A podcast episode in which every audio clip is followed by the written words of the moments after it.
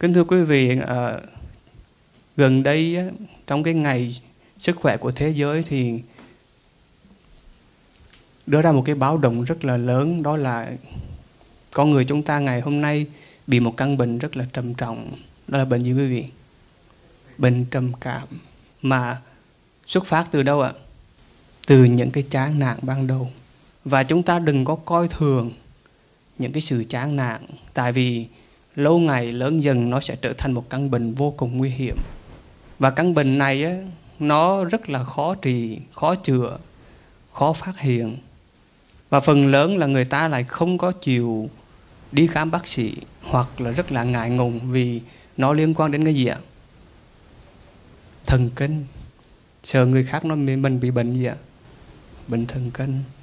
Và chính cái chỗ đó thì căn bệnh này ngày ngày nay á, nó là giết chết rất là nhiều người.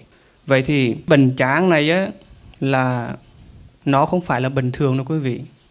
Nó không phải là bình thường đâu mà nó là một căn bệnh của thời đại. Nó là một cái nguyên nhân căn bản dẫn đến sự trầm cảm. Khi mà mình sống một cách hăng say á, thì mình có thể nói được như cái ông uh, Archimedes quý vị ông ông Archimedes không ạ? Ông có nói một câu rất là nổi tiếng đó. Ờ, hãy cho tôi một điểm tựa thì tôi có thể làm gì ạ? Hãy cho tôi một điểm tựa thì tôi có thể nâng cả trái đất này lên. Tức là ông nói, give me the place and I shall move the earth. Tức là hãy cho tôi một điểm tựa thì tôi có thể nâng cả trái đất này lên. Đó là khi chúng ta tràn đầy năng lực, tràn đầy hăng hái thì chúng ta có thể nói được như nói được như ông Archimedes. Nhưng mà khi mình chán đời rồi thì sao ạ? Hãy cho tôi một điểm tựa, và tôi sẽ tựa vào nó suốt đời. Tại vì sao vậy? Tại vì bây giờ tôi đã mệt mỏi quá. Nhiều lúc mệt mỏi, chán trường quá rồi chỉ cần gì ạ? Chỉ cần một điểm tựa thôi, để dựa vào đó, chứ không còn muốn nhấc cả trái đất này lên để làm gì nữa. Mà thậm chí ngay Archimedes mà có chán nữa thì ông cũng sẽ cần một điểm tựa thôi. Đúng không ạ? Tất cả quý vị ở đây cũng vậy, mỗi khi mệt mỏi, chán trường thì chúng ta chẳng thiết làm một cái gì nữa. Mà chỉ muốn nghỉ ngơi muốn nằm dài ra đó ha, ngắm cảnh mây núi sông nước. Hôm nay mây trắng với trời xanh có tiếng chim hót ở trên cành. Người vui rộn rã trên đường bước. Mình tôi lặng lẽ với thân không? Tức là khi mà đã chán rồi thì cái cảnh xung quanh mà nó có vui vẻ mọi người có hạnh phúc đi nữa thì mình cũng chỉ là một người cô đơn, không muốn hòa nhập vào với bất cứ ai cả trong cái xã hội này. Cho nên làm sao mà đừng có để cho mình mắc cái bệnh chán này một cách trầm trọng. Thì chúng ta sẽ bị những đau khổ nó sẽ làm cho mình càng ngày càng đi vào những cái suy nghĩ tiêu cực. Vậy thì khi mình chán á mình thường hay có cái sự bế tắc. Phải không quý vị? Bế tắc mình không biết phải làm gì cả, mình không biết phải làm cái gì đấy. Không biết là mình nên vui hay là nên buồn, hay là nên phấn đấu vì một cái gì nữa. Và chúng ta rất là bế tắc.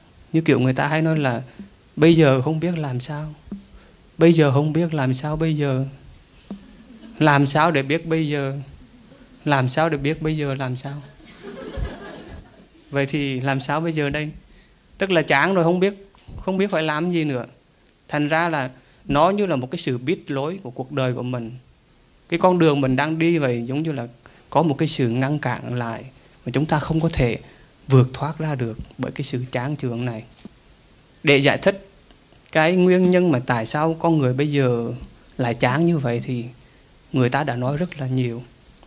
Nhưng mà nói theo cách nhìn của một người con phật và một cách thực tế thì đức phật nói rằng sợ gì chúng ta chán sợ dĩ đời sống của chúng ta bị ngăn cản và bị biết lối là bởi vì năm cái nguyên nhân, hay còn gọi là ngụ triền cái.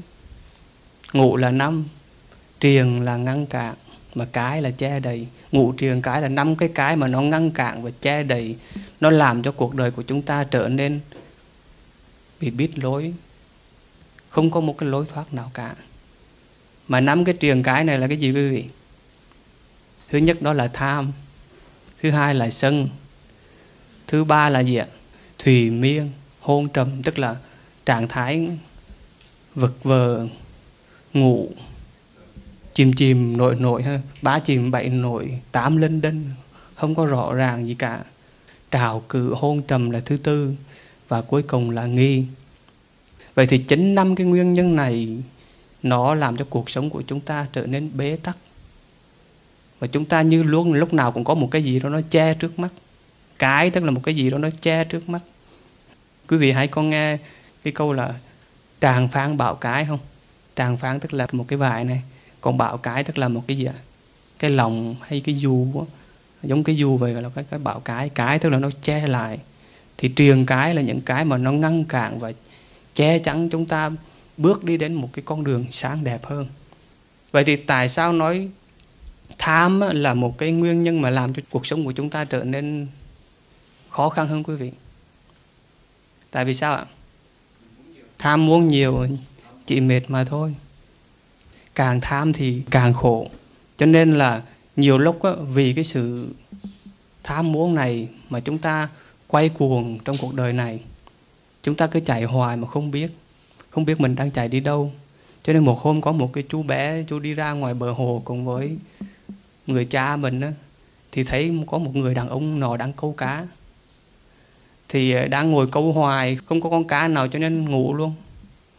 Thì một hồi đang ngồi như vậy thì bỗng nhiên có một con cá nó đớp cần câu. Ông này ông hoảng loạn quá ông té xuống dưới hồ. Thì cái chú bé kia mới hỏi cha của mình rằng là người kia câu cá hay là bị con cá nó câu vậy? Chúng ta ở trong cuộc đời này chúng ta nghĩ rằng mình đang đi tìm cho mình một nguồn vui một sức sống một sự hạnh phúc. Chúng ta lao vào cuộc đời và chúng ta mong muốn tìm kiếm những giá trị đó. Nhưng mà có chắc là chúng ta đang lấy những thứ đó ra từ cuộc đời hay là chúng ta đang bị dòng đời lôi cuốn đi theo? Chúng ta đang câu cá hay là bị cá câu? Quý vị đang bị đang câu cá hay là bị cá câu ạ? à, À, hầu hết là chúng ta bị cá nó câu. Cho nên một cái người mà khôn ngoan đó thì tức là một người có cái sự tỉnh thức. Giống như cái ông câu cá kia mà ông không ngủ, ngủ gật không có đắm say. Giống như chúng ta đang đắm say trong cuộc đời này thì làm gì có chuyện mà té xuống hồ đúng không? Nếu chúng ta luôn có cái sự tỉnh thức trong tâm thì chúng ta sẽ nhận diện được những cái đau khổ đó của mình. Vì vậy mà trong kinh Trung Bộ thì Đức Phật có nói cho chúng ta một đoạn kinh rất là hay à, đọc cho quý vị nghe. Đây là bài kinh thí dụ loại cây trong kinh Trung Bộ. Đức Phật nói rằng, do lời dưỡng tôn kính danh vọng, vì ấy hoan hỷ mạng nguyện. Do lời dưỡng tôn kính danh vọng, vì ấy khen mình, chê người. Rằng ta được lời dưỡng như vậy được danh vọng như vậy, còn những vị khác thì ít được người biết đến, ít có uy quyền. Vì ấy, vì được lời dưỡng tôn kính và danh vọng này, trở thành mê say, tham đắm, phóng dật. Và do sự phóng dật này, vì ấy trở nên đau khổ. Tức là đức phật nói rằng chúng ta bị con cá gọi gì ạ? Gì ạ? Danh vọng, lời dưỡng và tôn trọng công kính. Nó câu chúng ta vào trong cuộc đời. Và do đắm say vào vào những cái thứ đó, phóng dật theo những cái thứ đó mà chúng ta trở nên đau khổ. Và khi mà đã không có đạt được cái điều đó, thì chúng ta sẽ trở nên gì ạ? Chán nản, đúng không? Đầu tư tiền bạc mà không có sinh lời có chán không? Vừa buồn vừa chán và lại vừa khổ nữa. Cho nên là trong các bản kinh khác thì đức phật nói rằng là danh vọng cung kính và lời dưỡng là mồ chôn cho những kẻ chưa chứng đạo. Chừng nào mà chúng ta là một người chưa chứng đạo á, thì đối với danh vọng cung kính và lời dưỡng là ba cái miếng mồi nguy hiểm nhất để dựng chúng ta đến với nấm mồ của chính mình một cách nhanh nhất. Dạ. cho nên chỉ có ba cái này thôi mà nó lôi kéo cả thế gian chúng ta chạy một cách quay cuồng. Chạy không theo kịp, hoặc chạy kịp rồi đất hơi. Đất hơi mà không có hưởng được một cái thành quả gì cả.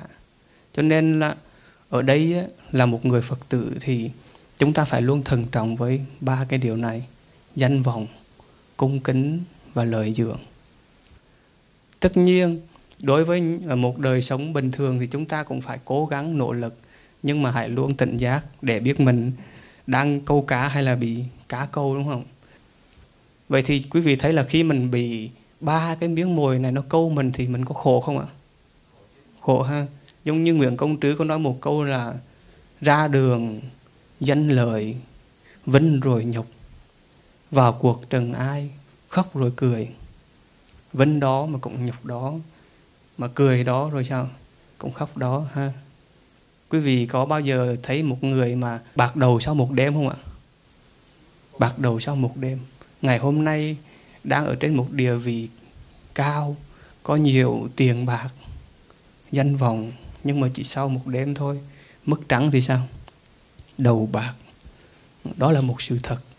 Cho nên mình thấy được rằng là tất cả những thứ đó chỉ là những thứ phù du giả tạm là những miếng mồi hết sức nguy hiểm mà chúng ta phải luôn tỉnh giác. Và có như thế thì mình mới tránh được sự chán nản và chúng ta sẽ cân bằng được đời sống của mình. Và đối với danh vọng, cung kính và lời dưỡng đó, thì chúng ta cũng phải biết cái khả năng của mình. Sức của mình đến chừng nào thì làm chừng đó. Những thứ đó nó cũng là một dạng một điều kiện của hạnh phúc chứ không phải là không có giá trị gì. Tuy nhiên chúng ta hãy luôn biết lượng sức con trâu của mình. Trong kinh di giáo đức phật có một câu nói rất là hay đó là đức phật nói rằng là này các vị đệ tử hãy luôn biết lường sức con trâu của mình. Tại vì con trâu của mình á, mà nó chỉ có khả năng cày bừa hoặc là chợ nặng chừng một ít thôi mà mình cho nó chợ nhiều quá thì nó sẽ bị sao? Nó sẽ bị chết sớm, nó sẽ bị kiệt sức. Cho nên chúng ta mỗi người phật tử phải luôn biết lượng sức con trâu của mình, luôn biết lượng sức mình mà làm. Trong kinh ờ, tương ân bộ thì đức phật có kể cho chúng ta một câu chuyện rất là hay. Đó là một hôm có một con chim cút quý vị có biết con chim cút không ạ? Nó hay sống ở dưới đất nó hay chạy chạy là là dưới đất cho nó ít bay lên lắm. Một hôm có một con chim cút nó chạy ra khỏi tổ của nó, rong chơi thì tình cờ lúc đó trên không trung có một con chim ưng. Nó thấy con chim cút này, cho nên nó xà xuống mà nó bắt con chim cút thì con chim cút bị con chim ưng bắt, cho nên nó khóc lóc.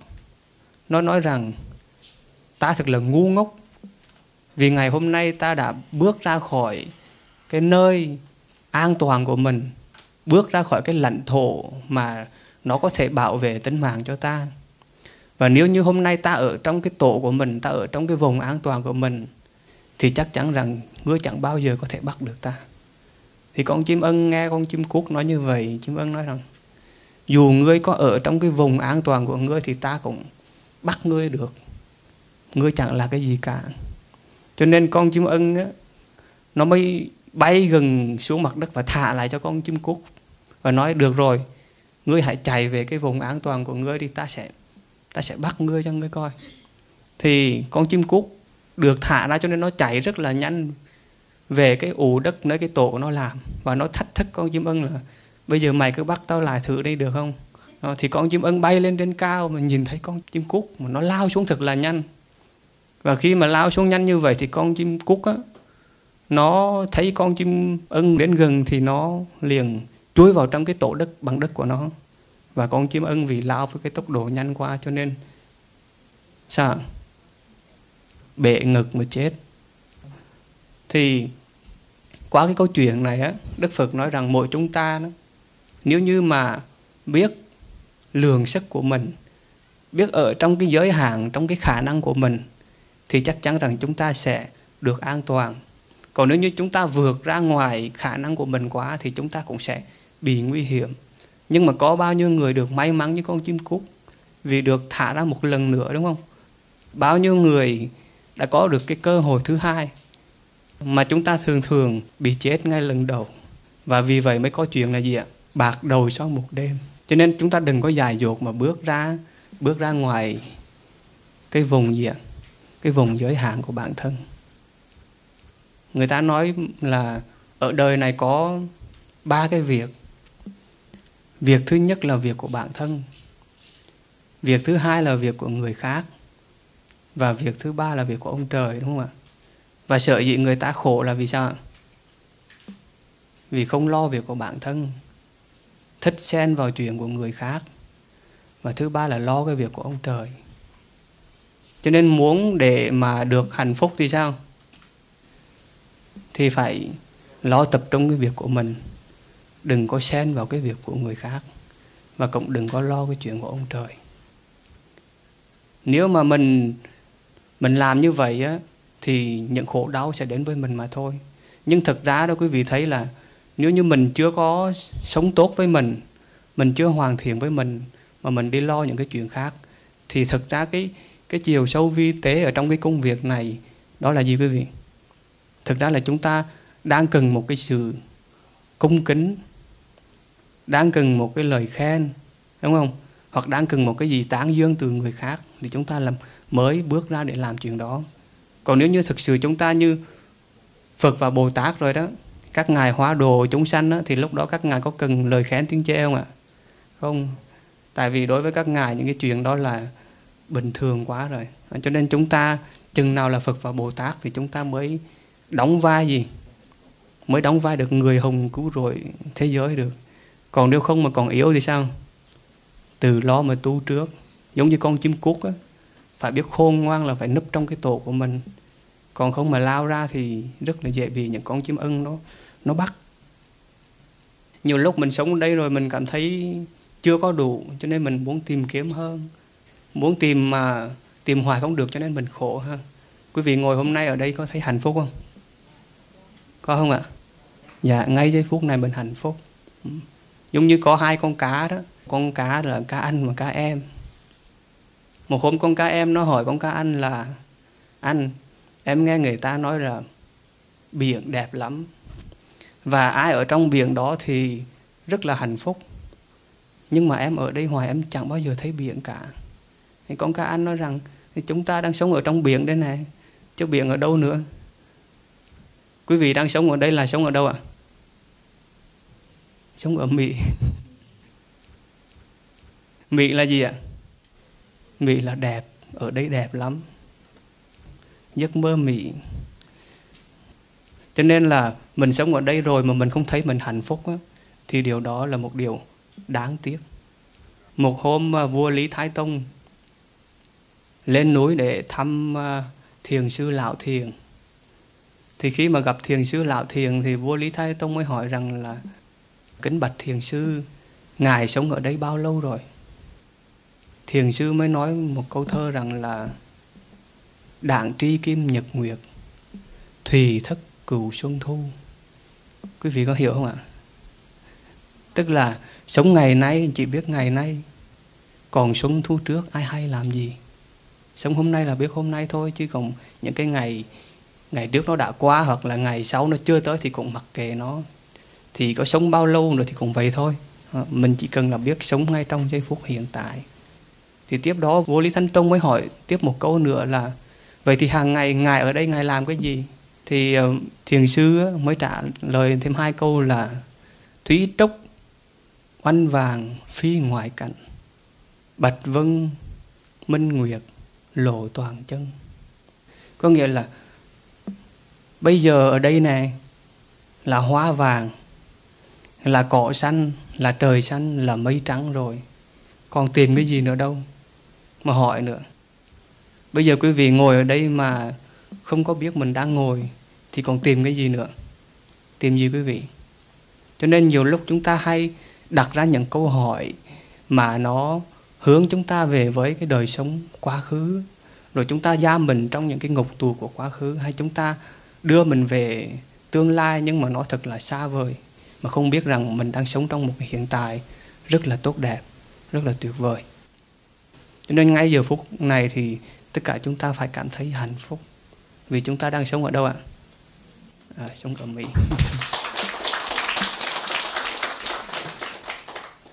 Sống ở mỹ mà không hạnh phúc nữa thì chắc những người ở nước khác người ta không hạnh phúc đâu. Người Mỹ thì có nói một cái từ đó là present là cái gì ạ? Hiện tại mà present cũng là cái gì? À, cũng là món quà. Cho nên hiện tại là món quà cho những ai biết trân trọng nó. Rất là hay đúng không ạ? À, hiện tại là món quà cho những ai biết trân trọng nó. Cho nên những người nào mà biết trân trọng hiện tại sống trong hiện tại thì chắc chắn đời sống của họ mỗi ngày là gì ạ? Một món quà. À, và quý vị nếu mà chúng ta luôn biết sâu sắc điều đó thì chúng ta không thấy một ngày nào chúng ta sống mà trở nên lãng phí cả. Chúng ta luôn trân trọng những gì mà chúng ta có. Có một chàng trai cưới một cô gái ở rất là lâu năm, và họ mỗi ngày cô gái và chàng trai hay nhắn cho nhau những cái tin như là, em ăn cơm chưa? Em đi ngủ chưa? Em đang làm cái gì đó? Và cứ như vậy, bao nhiêu năm, cứ ngày nào cũng một cái tin nhắn đó. Quý vị thấy chán không ạ? Chả không ăn cơm chưa? Ngày nào cũng vậy cứ rồi đang làm cái gì đó? Ở đây có ai đã, đã từng làm như vậy không ạ? Có không? Có mà chắc giấu nữa. Anh chàng này cảm thấy là cái cô gái ngày nào cũng nhắn cho mình câu cái câu nhắn tương tự. Anh đang làm cái gì đó? Anh đang đi với ai đó? Giờ này sao mà chưa thấy? Thì cứ nhắn như vậy là mỗi lần mà cầm cái điện thoại lên là biết là sẽ nhắn cái gì rồi anh chàng này một hôm thấy cô gái nhắn một cái tin nhắn tương tự nhưng mà thấy trời đã khuya rồi cho nên nó thôi chắc cũng chừng đó thôi. Chắc cũng là hỏi đang làm cái gì chứ gì. Thì anh này không có không có thèm cầm điện thoại lên để coi. Thì uh, sáng mai khi vừa thức dậy thì mẹ của cô gái này điện thoại và khóc lóc rất là nhiều. Và báo cho anh chàng này biết rằng là cô gái này đã bị bị chết. Tại sao vậy ạ? Tại vì tối hôm qua lúc mà cô gái này đi ra đường á, thì có một cái đám người đi đằng sau. Và cô gái này cố nhắn tin cho anh chàng này là anh ơi bây giờ đi đằng sau lưng em cũng đám người rất là hung thần anh có thể đến đây được không? Nhưng mà sao ạ? Nhưng mà anh chàng này đã phớt lờ phớt lờ cái tin nhắn của cô gái và nói ờ thì cũng vậy chứ gì đúng không? Mà rồi cô gái này đã đã bị cái đám người đó hãm hiếp ờ, và chết thì quý vị thấy không?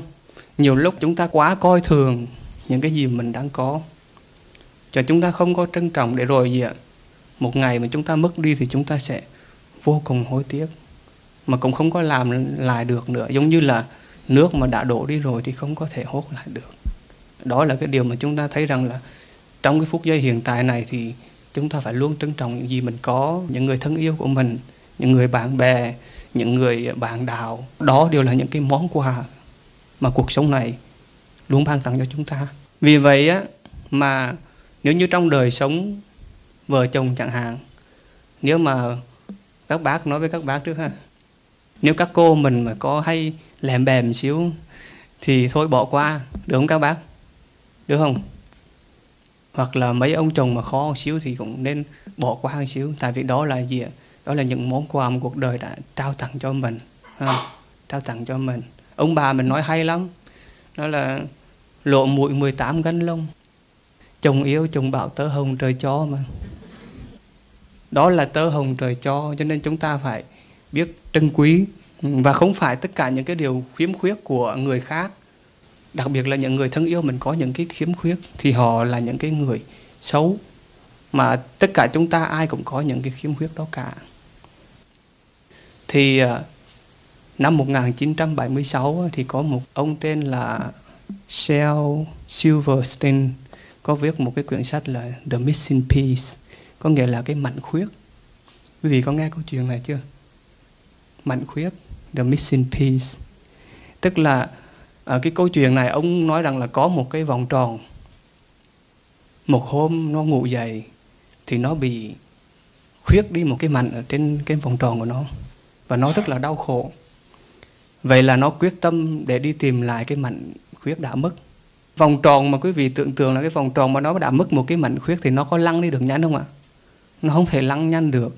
Nó cứ đi rồi nó cứ cả giật cả giật mà cứ chậm chậm chậm chậm hoài đó. Thì trên đường đi tìm lại cái mảnh khuyết đã mất. Nhờ lăn một cách chậm chạp như vậy, cho nên nó mới có thể nói chuyện được với những con sâu nhỏ. Rồi nó cũng có thể ngắm nhìn những cái đóa hoa đang nở ra và trải qua rất là nhiều ngày tháng thì ờ, có khi á, nó tìm được một cái mảnh khuyết khác. Nhưng mà ráp vào á, thì không phù hợp. Có cái thì to quá có cái thì nhỏ quá. Nhưng mà rồi đến một ngày nọ tự nhiên nó tìm được một cái mảnh một cái mảnh khuyết mà rất là vừa vặn với cái mảnh đã mất. Và nó quyết tâm lắp cái mảnh khuyết này vào cái vòng tròn của nó. Và khi mà lắp vào được rồi thì nó vô cùng sung sướng quý vị và nó lại trở về nơi nó đã ra đi. Và nó lăn rất là nhanh. Và vì lăn rất là nhanh cho nên nó không có thấy những con sâu nhỏ nữa. Và nó cũng không thấy những đóa hoa nở ra nữa. Mà nó lăn đến nỗi nó không còn biết nó là ai nữa. Và câu chuyện này cũng kết thúc ở đó. Nhưng mà ý tác giả muốn nói cho chúng ta biết rằng là nhiều lúc những cái khiếm khuyết ở trong cuộc đời này cũng là một món quà cũng là một điều mà chúng ta phải biết trân quý. Không có ai trên cuộc đời này hoàn toàn trọn vẹn, viên mạng mà ai cũng có những cái nhược điểm, những cái khuyết điểm của mình. Và nếu như chúng ta biết chấp nhận nó là một phần của cuộc sống, thì cuộc sống của chúng ta sẽ rất là đẹp. Ví dụ như có nhiều cô gái, tự nhiên đang yên đang lành bị một vết thèo ở chân, rồi cuộc đời từ đó là chấm hết tại sao? Không thể mặc được những chiếc váy đẹp đúng không? Tại mặc váy thấy cái, cái thèo cho người ta đâu thấy cái váy đâu. Nhưng mà đâu phải là như vậy mà cuộc đời chúng ta trở nên đau khổ đâu. À, có một ai đó đã nói một câu rất là hay đó là tôi rất là đau khổ vì không có giày để mang. Nhưng mà đến một ngày kia tôi tôi thấy một người là gì ạ? Không có chân để mang giày nhiều lúc mình không có được một đôi giày đẹp để mang thì mình rất là đau khổ. Nhưng mà mình sẽ hạnh phúc. Một lúc nào đó đi trên đường chúng ta sẽ thấy có người kia người ta không có chân để mang giày nữa. Cho nên những cái khiếm khuyết trong cuộc sống nhiều lúc á, nó cũng cho chúng ta một bài học rằng hãy nhìn đó như là một cái điều gì đó mà chúng ta cần phải biết để trân trọng bản thân của mình. Và chúng ta biết sống chậm lại chúng ta biết yêu thương nhiều hơn chúng ta biết nhìn cuộc đời này một cách sâu sắc hơn thì chắc chắn chúng ta sẽ đỡ gì ạ? Đỡ chán đỡ khổ. Và nếu như mà mình cứ chạy theo giống như là cái vòng tròn kia đó ra hết sức để mà chạy kiếm cái mảnh vợ của mình đó, thì nó cũng nhiều áp lực lắm. Ở Mỹ này thì ờ, người ta có nói một hội chứng rất là lạ. Đó là hội chứng vịt ấy. biết hội chứng vịt không ạ? Gọi là dark syndrome quý vị có nghĩ là con vịt nó có bị chết chìm không? Khi mà quăng con vịt xuống nước nó có bị chết chìm không ạ? Nhưng mà sự thật nếu mà quăng con vịt xuống nước là nó sẽ chết chìm nếu như cái chân của nó không có đạp. Cho nên con vịt mà quý vị thấy nó bơi ở trên cái mặt hồ vậy đó thấy nó nhẹ nhàng nó thông dong vậy đó nhưng mà thực sự á, dưới cái chân của nó là nó đạp rất là nhanh nó đạp liên tục thì nó mới nổi được. Nó cũng giống như người mình y chang vậy nó mà không đạp chân thì nó sẽ chết chìm. Và ngày nay trong xã hội, nhiều lúc chúng ta thấy ngoài đường có một người đi một chiếc xe rất là bóng loáng, với một khuôn mặt rất là bình tĩnh, điềm tĩnh, nở một nụ cười rất là vui tươi. Nhưng mà thật ra tim họ đập rất là mạnh. Tại sao vậy ạ? Dạ nợ ngân hàng nhiều quá. Phải không ạ? Đó gọi là bệnh gì ạ? Bệnh sĩ diện. Và chúng ta mắc một hội chứng chung gọi là hội chứng vịt hội tiếng Việt. Và người Việt Nam thì nói đơn giản hơn là những người đó ngói thì đủ, mà sao ạ? Ngủ đói.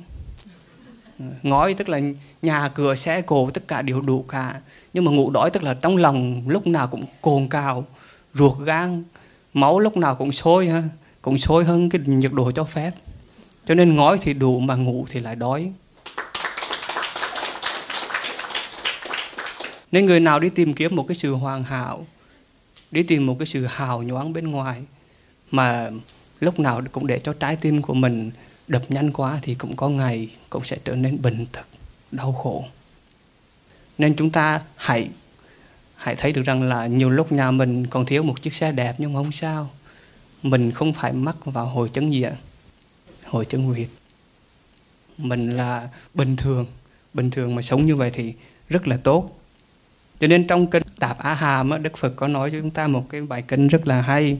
Đức Phật nói rằng, này các tỷ kheo, giống như con chó bị cột vào trụ dây trói không đứt, nó xoay chuyển quanh trụ khi đứng, khi nằm, không rời khỏi trụ cộng vậy chúng sanh phàm phu, ngu muội, đối với sắc, không lìa tham dục, không lìa xa ái, không lìa niệm, không lìa khác luân hồi theo sắc, chuyển xoay theo sắc. Khi đi đứng, ngồi, không rời khỏi sắc, đối với thọ tượng hành thức cũng như vậy. Chuyển xoay, và không yên khi đi đứng nằm ngồi, này các thầy tỷ kheo hãy khéo quán sát tâm. Vì sao? Vì trong lâu đời tâm bị làm cho ô nhiễm, bị sân nhuế, ngu si. Và này các thầy tỷ kheo, một khi tâm đã phiền não, thì chúng sanh sẽ phiền não và một khi tâm thanh tịnh, thì chúng sanh sẽ được thanh tịnh. Ý đức phật nói là một người nào mà cứ suốt ngày chạy theo những cái thứ bên ngoài, những cái tham lam, những cái ham muốn bên ngoài á, là giống như hình ảnh một con chó mà bị buộc cái dây và cột vào cái cột và nó, cứ chạy vòng vòng vòng vòng như vậy đó. Càng chạy càng khổ. Thực ra là người ta mong muốn thoát ra một cái hoàn cảnh thực tại nhưng thực ra là đang bị trói buộc vào một cái xiềng xích rất là lớn. Cái xiềng xích nó nhiều người đang cố gắng phấn đấu để, để được cái xích bằng gì quý vị? Xích bằng vàng. Xích bằng vàng mà có đeo vào nữa thì cũng là xích. Mà xích bằng kim cương có đeo vào nữa thì cũng bị trói buộc mà thôi. À, cho nên đức phật cũng đưa cho chúng ta một cái hình ảnh rất là hay. Truyền cái thứ hai mà đức phật đã dạy cho chúng ta nó làm cho chúng ta trở nên chán ngán đau khổ trong cuộc đời này đó chính là sân tức là cái sự sân hận. Khi mà đã tham muốn mà không được mong muốn mong cầu mà không được thì chúng ta cũng dễ dễ nổi gì ạ? À, dễ nổi sân dễ nổi khùng. Hoặc là chúng ta không có bảo vệ được cái tri kiến của mình thì cũng dễ dàng trở nên sân hận. Thì một hôm lục tổ huệ năng á, sau một thời gian ở ẩn đã cảm thấy rằng là mình ở ẩn như vậy đã quá lâu và đến lúc phải ra để hoàng pháp. Cho nên lục tổ huệ năng mới đến quảng châu, nơi mà có pháp sư ân tông đang giảng kinh niết bàn. Thì khi mà đến đó xem như thế nào thì ngoài chùa có treo một cái lá phướng và gió thổi qua thì cái phướng nó bay phất phơ. Thì có một vị tăng nói rằng là phướng đồng. Còn một vị tăng khác nói là gió đồng. Và hai người cứ cãi nhau rằng một người thì nói là gió phướng đồng chứ không phải là gió gió đồng. Và người kia thì nói là gió gió đồng chứ không phải là phướng đồng. Hai người này cứ cãi nhau hoài, không ai chịu thua cả. Thì ngài lục tổ mới đến và nói rằng, không phải vướng đồng mà cũng phải gió đồng, mà là do tâm các ngài đồng. Nhưng mà sao ạ? Chúng ta thường thường á, cái sự sân si mà nó nổi lên là do chúng ta gì ạ? Chúng ta đồng hóa với những cái đối tượng mà chúng ta bắt gặp phải. Ví dụ như nghe một lời nào đó khó nghe là chúng ta liền đồng hóa mình với nó. Chúng ta cho mình là nó, chúng ta gán ghép cái tâm mình vào đó và chúng ta bị cuốn theo. Chứ thực ra phướng đồng hay gió đồng cũng chả ảnh hưởng gì tới mình cả. Nếu như mình không có đồng hóa mình với phướng hay là với gió, sự sân si sẽ không có mặt nếu như chúng ta không đồng hóa mình với một cái đối tượng mình đang tiếp xúc. Và các vị tội sư nói chúng ta rằng mỗi khi mà sân si á hoặc ai làm mình sân si thì mình hãy quán tưởng. Quán tưởng cái này rất là ghê. Đó là hãy hãy thấy được, được rằng là những cái sự sân hận đó nó giống như là một cái đống phân vậy đó. Mà đã là một đống phân thì có ai muốn cầm nó bỏ vào túi không? Không. Cũng không ai muốn ôm nó trong lòng để làm gì. Cho nên ví dụ một đối tượng nào đó mà làm cho mình sân hận thì mình nói cái gì ạ?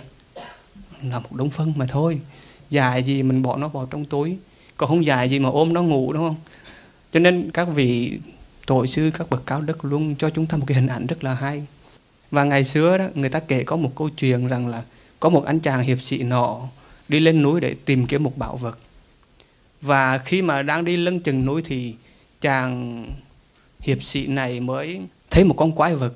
Nó chỉ nhỏ như một hòn đá, nhỏ xíu à. Rồi nó chặn đường cái người hiệp sĩ này nó nhỏ nhưng mà nó rất là hung tợn quý vị. Cái người hiệp sĩ này á, dùng hết tất cả võ thuật, đao kiếm của mình để đánh lại con quái vật nhỏ này. Nhưng mà càng đánh thì cái con này nó càng to lên. Và đánh một hồi mệt quá, cái người hiệp sĩ nó thôi ta không đánh nữa, thua rồi. Nó thua rồi ta đầu hàng. Nhưng mà người hiệp sĩ này thắc mắc rằng là, ta chưa bao giờ gặp một cái con quái vật như như nhà ngươi cả. Vậy ngươi có thể cho ta biết được rằng là ngươi là ai hay không? Quý vị có biết nó là ai không ạ? Nó chính là quái vật sân hận. Càng đánh thì sao ạ? Càng đánh thì càng lớn. Ngọn lửa sân hận mà càng được tưới tẩm vào, càng được vun đắp vào thì nó sẽ càng bùng lên mạnh hơn. Giống như người hiệp sĩ kia, càng đánh thì càng thất bại. Cho nên đối với sự sân hận mà chúng ta chiến đấu với nó, càng chiến đấu thì chúng ta sẽ càng thất bại mà thôi. Không thể nào khác đi được. Và chính vì cái điều đó đó mà khi mà có những cái sân hận nó nổi lên trong lòng mình đó, thì trong các cái pháp thiền tập như trong khi chúng ta tu về tứ niệm xứ mình quan tâm của mình đó, những cái đối tượng phiền não nó khởi lên trong tâm của mình thì mình hãy xem nó như là một vị khách đi qua đường. Nếu mà có thiền cảm thì chúng ta sao ạ? À vậy tay không? Say hello thôi chứ đừng có nói là come in đừng có nói, đừng có mời nó vào nhà, ha. Thì đối với những cái đối tượng phiền não thì mình chỉ nhận biết nó, hoặc cùng lắm là vẫy chào nó và để cho nó đi qua. Chứ đừng có dài mà dẫn dắt nó vào nhà của mình. Đừng có dài mà bám chặt nó, để rồi mình đau khổ. Cho nên nhạc sĩ Trần Công Sơn có một câu nói cũng rất là hay, đó là chị lặng nhìn mà không nói năng. Tức là đối với những cái đối tượng khởi lên trong tâm đối với những sự việc trái ý nghịch lòng đối với mình thì mình cũng chỉ lặng nhìn mà không lo năng, thì mình sẽ đi qua nó một cách rất là dễ dàng. Còn không mà chúng ta cứ chiến đấu thì chúng ta không khác nào cái người hiệp sĩ kia mà chiến đấu lại với cái con quái vật sân hận cả. Và quý vị thấy được rằng là khi mà chúng ta bỏ được, thực tập được như vậy á, thì đối với những cái điều hơn thua ở trong cuộc đời này, chúng ta chỉ coi nó như là những cái gì đó rất là nhỏ bé mà ngay như trong lục tổ đảng kinh cũng nói một câu rất là hay. Đó là tắng ái bất quan tâm, trường thân lượng cước hòa. Có nghĩa là thương ghét chẳng để lòng, nằm thẳng đôi chân ngủ. Thương nhiều quá thì cũng khổ, mà ghét nhiều quá cũng khổ. Cho nên chừng nào mà còn ôm ấp nó quá trong lòng thì không thể nào mà thẳng chân mà ngủ được, đúng không ạ? Mình ghét người nào đó mà tối nằm ngủ sao ngủ được ha? Lúc nào lòng cũng sục sôi mà nhớ người nào đó nhiều quá cũng khổ nữa. Làm sao mà mong cho trời mau sáng để gặp lại người mình thương?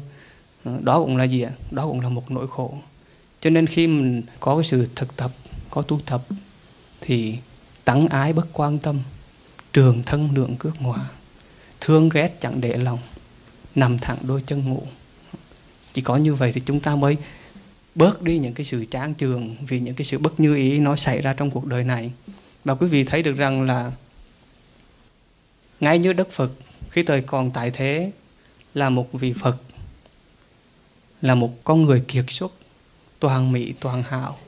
Mà Phật có bị chỉ trích chê bai không ạ? À, có chứ Phật cũng bị ngoại đạo có thể gọi là chửi bới luôn mới đúng.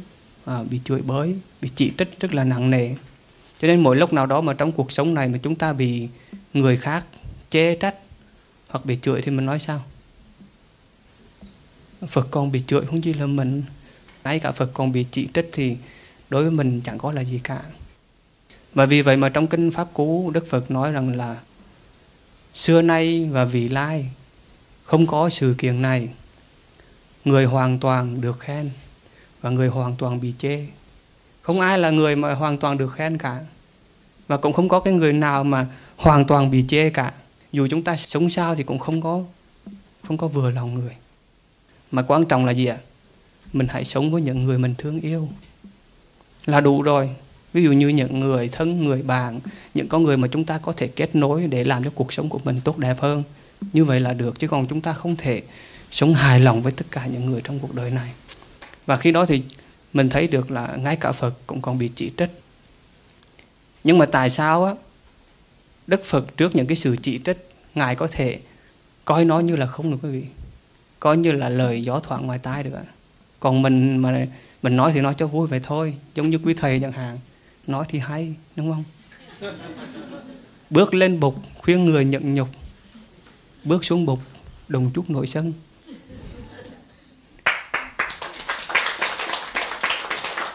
Không dễ đâu quý vị không dễ đâu. Sợ dĩ đức phật mà luôn đón nhận mọi việc đến với mình một cách bình thản là vì ngài có một trái tim rộng lớn. Ngài có thể dung chứa hết tất cả mọi thứ trong cuộc đời này. Ngay như đức phật trong kinh tăng chi bộ có một bài kinh rất là hay.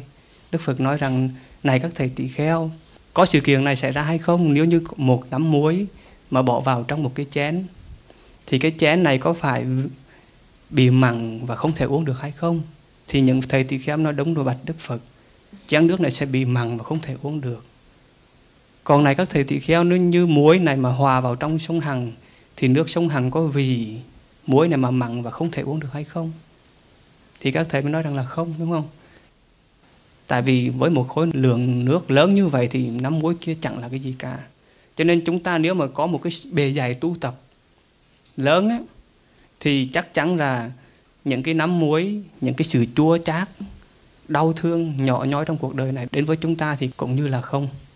Vì vậy mà cái việc mà mình đến chùa thường xuyên, nghe pháp, tu tập đồng kinh, ngồi thiền, đó chính là cách mà chúng ta tăng cái dung lượng, cái trái tim của mình lên, tăng cái khả năng nhận chịu của mình lên. Và khi mình đã tăng được lên rồi thì chắc chắn cuộc đời của mình nó sẽ rất là bình an và mình sẽ không còn oán trách ai nữa tại vì đời vốn là như vậy khi tổng thống Abraham Lincoln ở trong thời nội chiến thì à, có một cái nhóm người yêu nước, họ mới tìm đến gặp tổng thống Abraham Lincoln và nói rằng là Lincoln ha, nói theo tiếng Mỹ Lincoln yeah. Abraham Lincoln thì mới nói rằng là những cái người cấp dưới của ngài thật là dở thật là tệ và họ chẳng làm được cái chuyện gì cả. Cái nhóm người đó họ tới và họ cứ nói như vậy. Thì uh, tổng thống Abraham Lincoln mới lắng nghe họ một cách chăm chú sau đó kể cho họ một nghe một câu chuyện. Rằng là vào một đêm nọ tự nhiên bão bùng mây đen kéo đến và những tiếng sấm nó rền vang đất trời một cái trận bão rất là dữ dội đang kéo đến, thì trong lúc đó có một người đàn ông nọ đang đi trên đường, lâm vào cái hoàn cảnh khó khăn như vậy. Nhưng mà đặc biệt là cái tiếng sấm càng ngày càng lớn và nước trên đường nó lân láng như vậy, cho nên cái người đàn ông này không thể nào thấy được đường nào để mà đi. Và người đàn ông này càng sợ hãi thì cái tiếng sấm nó lại càng rền vang hơn và người đàn ông này trong lúc sợ hãi quá mới ngựa mặt lên trời và nói rằng, trời ơi, hãy cho con thêm một vài tia chớp, một vài ánh sáng. Tổng thống Abraham Lincoln đã kể câu chuyện đó cho những nhóm người than phiền. Và họ đi về, tại vì họ đã giác ngộ rồi. Quý vị biết tại sao không ạ? Quý vị có nghe, quý vị có giác ngộ được không ạ? Ý của tổng thống là gì ạ? Thay vì mình than trách đó, thì mình hãy cho một cái giải pháp. Chứ còn mình cứ than trách cứ trách móc người này người nọ nhưng mình không có một cái giải pháp nào cả thì cái sự sân hận của mình vì cái sự sân hận đó nó sẽ làm cho sự việc trở nên tồi tệ hơn chứ không thể khác đi được. Khi mà tổng thống Abraham Lincoln kể câu chuyện đó xong thì những người đó họ mới âm thầm và trở về. Và chính như ngay tổng thống Roosevelt cũng có một câu nói rất là hay. Đó là, it is better to light a candle than curse the darkness. Có nghĩa là thà thắp lên một ngọn nến, còn hơn ngồi đó mà nguyền rủa bóng đêm. Cho nên đối với những cái sự việc bất như ý, những cái điều khó khăn trong cuộc sống này thay vì mình cùng nhau hùa vào để chỉ trích, để chê bai, thì chúng ta hãy tìm một cái giải pháp nào đó để mà giải quyết vấn đề. Còn không thì sao ạ? Nếu như không nói được lời nào tốt đẹp thì sao? Nhà im lặng sẽ tốt hơn. Im lặng vẫn tuyệt vời hơn. Chừng nào có giải pháp thì chúng ta hãy nói, còn không thì đừng có làm cho cuộc sống của chúng ta càng ngày càng phức tạp. Cho nên đức phật cũng nói như vậy. Nhiều người đến hỏi đức phật rằng, bạch đức thế tôn, sau khi thế giới này tàn hoại thì nó sẽ đi về đâu? Thế giới này như thế nào? Có đầu có cuối hay không? Vô thủy hay vô chung? Hỏi rất là nhiều những câu chuyện liên quan đến vũ trụ, những cái sự lạ lùng ở trong trái đất này. Thì đức phật im lặng và không nói gì cả. Đức phật chỉ nói rằng là các vị hãy tập trung để mà làm gì ạ? Để mà giải quyết những cái đau khổ hiện tại của mình trước đi đã. Còn những cái chuyện đó mình đừng có lo. Cái chuyện của trời đất á, đừng có lo. Mình ngay tại thời điểm này mình có những cái nhắc nhối, những cái đau đớn mình không lo giải quyết mà cứ đi lo những cái chuyện nó ngoài cái sức của mình. Cho nên đức phật cũng không bao giờ trả lời những câu hỏi đó mà đức phật chỉ dạy cho chúng ta một con đường đi đến cái sự giải thoát, đi đến sự giác ngộ và an lạc mà thôi. Đó là cách mà chúng ta, những người con phật, khi đến với đạo phật cũng phải chúng ta học pháp là để thực hành. Thực hành để mình có được một đời sống an lạc chứ không phải là học, để chúng ta học nhiều quá rồi cuối cùng trở thành rối rắm và không biết mình đi về đâu cả, thì đó là một cái cách mà chúng ta học tập nó không có đúng. Và khi mình đã chứa quá nhiều những cái thứ, một cái mớ bong bóng ở trong đầu mình với quá nhiều suy tư, quá nhiều kiến thức, chúng ta sẽ tạo nó trở thành một cái khối kiến thức chết. Thậm chí một cái trí thức chết như vậy nó biến thành những cái thành kiến, những cái sự thiếu cảm thông khi người khác, người ta ít hiểu biết hơn mình, đúng không ạ? Hoặc là người ta làm một cái gì đó mình cảm thấy không hài lòng thì mình lại đau khổ. Quý vị ở đây trong gia đình có thường xuyên cảm thấy khó chịu với những người thân của mình không ạ? Có không ạ? Có chứ, đúng không? Nhiều lúc trong cuộc sống gia đình nó cũng có nhiều cái rắc rối lắm. Thì có một cậu bé, khi mà trở thành một người thanh niên, lập gia đình, thì ờ, trong một cái show truyền hình thực tế đó, thì ờ, cậu mới kể lại câu chuyện về người mẹ của mình cậu ta nói rằng là năm tám chín tuổi á, thì thời gian đó là cậu ta thường ăn bánh mì cháy của mẹ. Ăn hoài luôn lúc nào cũng bị ăn bánh mì cháy cả. Và một hôm thì người mẹ của cậu đi làm về rất là mệt mỏi cũng vội vàng nướng bánh mì cho cả nhà ăn. Nhưng mà hôm đó chắc do mệt mỏi quá cho nên nướng bánh mì nó cháy đen thùi lùi luôn. Nhưng mà rồi cũng phải bưng lên để cho cả nhà ăn. Thì khi mà ăn thì người chồng ăn một cách rất là ngon lành. Còn cậu con trai thì cứ nhìn hoài nói, bánh mì cháy này làm sao mà ăn được? Mà làm sao không biết ông ông bố của mình làm sao ông ăn được hay quá vậy? Cậu bé này rất là thắc mắc, không có chịu ăn. Cho đến khi đi ngủ thì cậu bé này mới ghé qua phòng của cha mình và phải làm sao để hỏi cha bằng được, tại sao cha có thể ăn được cái bánh mì cháy đó? Thì người cha mới nói rằng là, tại vì cha thích ăn bánh mì cháy nhưng mà theo quý vị có phải thật như vậy không ạ? Không phải. Cậu bé này nói rằng con nghĩ là không phải. Thì người cha mới nói, đúng rồi. Thực sự thì ai mà thích ăn bánh mì cháy đâu. Nhưng mà mẹ của con tại vì đi làm quá vất vả rồi bây giờ đã dọn lên cho mình ăn sẵn rồi mà mình chỉ cần thêm một lời nào đó nữa thôi, thì chắc chắn là bà ấy sẽ rất là đau khổ. Cho nên không phải là cha thích ăn mì, bánh mì cháy mà cha muốn cảm thông cho mẹ của con. Và quý vị sau này mà ăn ăn cái gì đó mà dở quá thì còn nhớ như vậy. Ừ. Đừng có chê, tại vì đã có người nấu cho mình mà ăn rồi thì đừng có chê, đừng có chán nữa đó là những món ngon tuyệt vời tại vì ở trong đó là đầy cả tâm huyết của những người thân yêu của mình.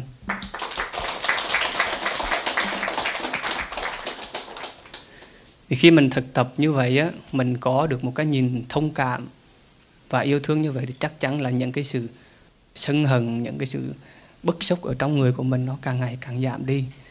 Truyền cái thứ ba đó, những cái cái mà ngăn che và cản trở cuộc sống của chúng ta làm chúng ta trở nên chán nản, đức phật nói đó là cái sự thùy miên và hôn trầm. Thùy miên tức là cái trạng thái ngủ gà, ngủ gật buồn ngủ, lúc nào cũng ham ngủ. Kiểu như là vật vả rồi u mê rồi cứ lúc nào cũng cũng muốn đi ngủ thì cái trạng thái đó gọi là cái trạng thái thùy miên. Và quý vị ở đây mà khi mà đi làm nhiều ngày trong tuần thì thường thường sẽ ước đến ngày thứ mấy ạ?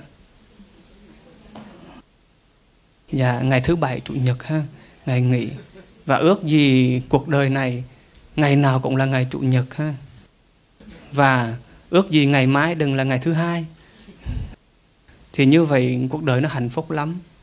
Để cho chúng ta có được những cái ngày mình ngủ cho nó no con mắt ra, đúng không? Nhưng mà thực sự thì cuộc sống nó lại không như chúng ta mong đợi. Và ngày thứ hai rồi cũng sẽ đến ha. Cho nên khi mà mình luôn luôn sợ hãi đối diện với cái ngày thứ hai á, với cái tâm thế u mê, lúc nào cũng mệt mỏi, buồn chán, thì cuộc sống của chúng ta cũng không thể phát triển lên được, con người của chúng ta cũng không thể tiến bộ được. Người ta nói rằng là thuyền làm là để ra khơi, người sinh là để rong chơi cõi trần. Cái thuyền mà người ta đóng không phải để neo đầu ở trong cái bến cảng, mà thuyền là đóng là phải để cho nó đi ra ngoài khơi và con người chúng ta sinh ra cuộc đời này thì phải sống trân quý từng phút giây để rong chơi trong cuộc đời này. Chứ còn mà ngày nào cũng ngủ thì sao? Mình ngủ thêm một phút thì có nghĩa là mình đã chết đi một phần đời của mình. Và người nào mà càng thùy miên, tức là càng ham ngủ, có nghĩa là đang giết chết mình, đang giết chết mình. Ấy vậy mà trong đời sống hàng ngày chúng ta luôn tìm những cách để làm gì quý vị? Giết thời gian. Đúng không ạ? Mà giết thời gian là giết ai? Giết chết mình cho ai đâu. Nhưng mà chúng ta thường thường không biết điều đó. Rất là nguy hiểm. Cho nên làm sao đó mà chúng ta phải bớt gì ạ? Bớt ngủ. Bớt ngủ lại xíu. Bớt ngủ không phải có nghĩa rằng là chúng ta ngủ ngày một hai tiếng mà ngủ cho đủ thôi ha. Đừng ngủ nhiều quá rồi cuối cùng có người mình ngủ nhiều quá thì mất cái gì ạ? À, ngủ nhiều quá thì mất dấu. Mất dấu gì ạ? À, mất dấu hỏi ngủ nhiều quá thành ngu ngủ nhiều quá, rồi đến một ngày khi mà gần nhắm mắt xuôi tay mình mới kêu lên rằng là, nếu như mà ai đó có thể cho tôi sống thêm được một phút thôi, thì tôi có thể trao cho người đó cả một gia tài. Được không ạ? Nếu như ai đó chỉ cần cho tôi thở thêm một hơi thở trần gian này thôi, thì tôi có thể trả một gia tài cũng không được. Cho nên mỗi hơi thở, mỗi giây phút của chúng ta sống đều là những điều rất là là những cái món quà rất là quý báu, những cái sự quý giá mà chúng ta không biết trân trọng. Cho nên làm sao đó bớt ngủ thì mình sẽ bớt gì ạ? Bớt ngu. Ừ. Bớt chán, bớt buồn, bớt phiền, bớt béo phì. Cho nên nếu mà mình thực tập được cái này thì mình cũng sẽ đỡ chán. Và cái cái tiếp theo đó đó là hôn trầm. Hôn trầm tức là cái trạng thái mờ mịt, kiểu mà nổi chìm chìm ba chìm bảy nổi tám linh đinh không biết. Ừ mình đang đi về đâu? Tức là ở trong cái trạng thái hôn trầm. Quý vị ở ngồi thiền có hay bị vậy không ạ? Ngồi hồi không biết mình đang đang chìm hay đang nổi nữa ha. Không biết là đang ở thiên đường hay là đang về địa ngục. Mà cứ lơ lơ lửng lửng như vậy. Cho nên cái sự hôn trầm này nó cũng sẽ bít lối cái cuộc đời của chúng ta. Nó cũng ngăn cản cái sự tu tập. Cũng như là nó cũng sẽ ngăn cản sự nghiệp của chúng ta. Hay nói cách khác là cái hôn trầm này nó giống như là một cái người sống mà không có một cái chủ đích ở trong cuộc đời này vậy mình không có một cái lý tưởng sống. Không có một mục đích sống rõ ràng. Thành ra là mình cứ kiểu mà nước lên thì bèo lên ha. Chứ thực ra là mình không biết là mình đang đi về đâu cả. Quý vị cứ tưởng tượng là nếu như một người nào đó họ chèo một cái chiếc thuyền giữa biển cả mênh mông vậy đó, và họ ra sức họ chèo chúng chèo chúng rất là mạnh, rất là nhanh. Nhưng mà họ không biết đi về đâu cả thì cái sự chèo chúng nó có ích không ạ? Không có ích thành ra khi mà chúng ta tu tập chúng ta ngồi thiền mà chúng ta bị hôn trầm nhiều quá mà mình ngồi càng nhiều thì sao? Không có được cái gì cả cũng vô ích như vậy. Cho nên mình cần phải làm sao đó trong cái việc mà giảm bớt cái sự hôn trầm á, và ham ngủ á, thì trước hết là mình phải có một cái thân thể cho nó khỏe mạnh. Muốn vậy thì làm sao? Siêng tập thể dục ăn uống điều độ ngủ nghỉ cho đủ giấc thì như vậy là mình có được một thân thể khỏe mạnh và chắc chắn là cuộc đời của mình nó sẽ rất là sáng tươi. Và khi đó thì mình nhận ra được là thực ra thì để thoát khỏi cái sự mê mờ này, hôn trầm này thì nó cũng không là khó. Chính vì mình có được những cái sự tỉnh táo, mình mới thấy được cái cốt lõi của giá trị đời sống là gì. Hàng ngày quý vị ở đây có ai uống cà phê không? Làm thế nào để được tỉnh ạ? Dạ uống cà phê đúng không? Cà phê rất là lợi hại vì nó sẽ giúp cho chúng ta tỉnh táo, là người bạn đồng hành của rất là nhiều người. Và có một câu chuyện cũng liên quan đến cà phê này, thì có một cái nhóm học sinh lâu năm họ mới trở về thăm lại cái người thầy của mình. Và người thầy này đã tiếp đại những đứa học trò của mình bằng những ly cà phê rất là ngon và ông đem ra hết trong nhà của mình những cái loại ly. Có loại ly thì chạm khắc rất là đẹp, có cái ly thì làm bằng bạc, thậm chí có những cái ly bằng vàng nữa. Và những cái ly này đều đựng cà phê cả. Rồi ông bưng ra cho những người học trò của mình. Những người học trò thấy như vậy thì người nào cũng chọn cho mình một cái ly rất là đẹp. Người bên kia chọn được cái ly bằng vàng thì người bên kia phải chọn cho mình cái ly bằng bằng bạc hoặc là chạm khắc rất là đẹp. Rồi mọi người cầm ly cà phê lên rồi uống. Người thầy mới nói rằng là các đò thưởng thức cà phê có ngon hay không? Những cái người học trò nói, thưa thầy, cà phê rất là ngon. Người thầy mới nói rằng, vậy tại sao các trò lại tranh nhau chọn một cái cốc để làm gì? Cái quan trọng đó là gì ạ? Là cà phê chứ không phải là cốc. Cho nên trong cuộc sống này chúng ta không biết được những cái giá trị cốt lõi đó của đời sống của mình là cái gì á thì chúng ta cũng sẽ bị rơi vào cái hồi chứng gì ạ? Hồi chứng việt tức là lo chạy theo những cái hào nhoáng bên ngoài. Và chúng ta đau khổ nhưng chúng ta không có biết được rằng là cái gì mới là cái cái thực sự để đưa đến hạnh phúc cho chúng ta. Vì vậy mà để tránh được cái sự mịt mù này cái hôn trầm này thì bản thân mình phải luôn có cái sự tỉnh táo và luôn có một cái mục đích sống rõ ràng, luôn có một cái sự quyết tâm giống như trong hành thiền thì mình phải luôn có một cái đối tượng, một đề mục và cứ như vậy mà tinh tấn để thực tập thì chúng ta sẽ không có bị tán loạn cái tâm của mình. Giống như người nào chuyên niệm phật thì cứ niệm phật. Quý vị nào thích tu thiền thì có thể chọn cho mình một cái đề mục, một cái công án. Thì cứ như vậy mình cứ cố gắng tinh tấn thì mình bớt rơi vào trạng thái hôn trầm và thùy miên. Và cái điều thứ nữa đó là đức phật nói rằng là khi mà mình hiểu được cái giá trị cốt lõi của đời sống thì mình sẽ sống trở nên rất là có ý nghĩa. Trong kinh pháp cú, đức phật nói rằng là ai sống 100 năm không thấy pháp tối thượng, không bằng sống một ngày mà thấy được pháp tối thượng. Tức là đời sống của mình 100 năm mà mình không có học được đạo đó, mình không thấy được cái giá trị cốt lõi của đời sống thì cuộc sống của mình cũng rất là vô ích. Ngay cả trong đạo nho còn nói một câu rất là hay đó là triêu văn đạo tịch tự khả hỷ. Tức là buổi sáng mà biết được đạo thì buổi chiều chết cũng vui lòng. Vậy thì hồi nãy giờ quý vị có biết được đạo chưa? Mãi chết được không? Để cho chúng ta thấy được rằng là chúng ta thật là hạnh phúc, thật là may mắn. Vì chúng ta đã có một con đường, một con đường rất là sáng, rất là đẹp, một con đường đầy hạnh phúc và bình an cho nên dù chúng ta trong cuộc sống này có bao nhiêu khó khăn đi nữa thì nó cũng là những thứ rất là nhỏ bé. Vì sáng đã biết đào thì chiều có chết cũng vậy thôi, cũng không có gì mà phải hối hận cả. Và cái trường cái thứ tư mà đức phật nói cho chúng ta, nó ngăn cản cuộc sống của chúng ta đó chính là cái sự trào cự. Tức là cái trạng thái mà nó lăng xăng lăng xăng. Ví dụ như quý vị ngồi vậy đó mà cái tay mình rảnh ra thì nó sao? Cứ ờ, của của, quảng rồi cứ gì đó. Tay này bắt tay kia. Tức là ngồi mà không có yên. Đức phật phí như là khị vườn truyền cảnh, không bao giờ có thể ngồi yên được. Và chính cái trạng thái trào cự đó là nó thể hiện cái sự buồn chán của của cái thân và cái tâm của mình. Tâm mà chán quá thì nó sẽ đi tìm một cái đối tượng khác liền. Hoặc cái thân mà nó chán thì tự nhiên nó muốn muốn đi tìm một đối tượng khác liền đúng không ạ? Giống như ngồi mà chán mà không có muốn nghe giảng thì làm gì ạ? Dạ ngáp dạ. Rồi ngủ ha. Hoặc là có người thì lén lén cầm điện thoại đó bấm bấm. Đó là gì ạ? Đó là những cái trạng thái của sự trào cử tức là chúng ta không có định. Chúng ta cứ lăng xăng lộn xộn cứ giống như con vườn truyền từ cành này qua cành kia. Và nếu như chúng ta không có chặn đứng được cái điều này á, thì chúng ta sẽ đi đến cái sự chán trường nó là cái nguyên nhân dẫn chúng ta đến sự chán trường vì tâm của chúng ta bất định.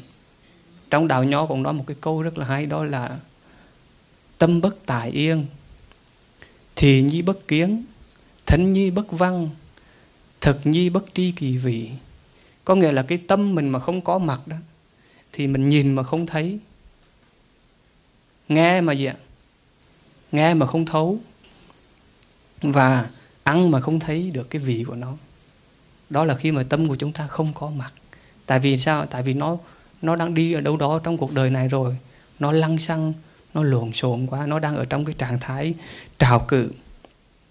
Và chính cái sự trào cự này ấy, nó sẽ làm cho cuộc đời của chúng ta cứ khổ hoài à, khổ hoài luôn.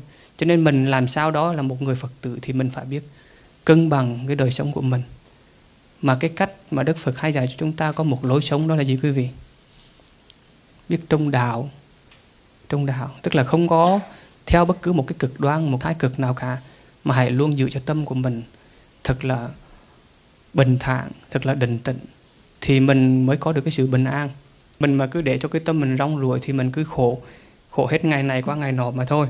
Khi mà ngài triều châu đến hỏi ngài nam tuyền rằng là, thưa ngài, cái gì là đạo? Thì ngài ờ, nam tuyền mới trả lời một câu là tâm bình thường là đạo. Quý vị thấy câu trả lời này như thế nào?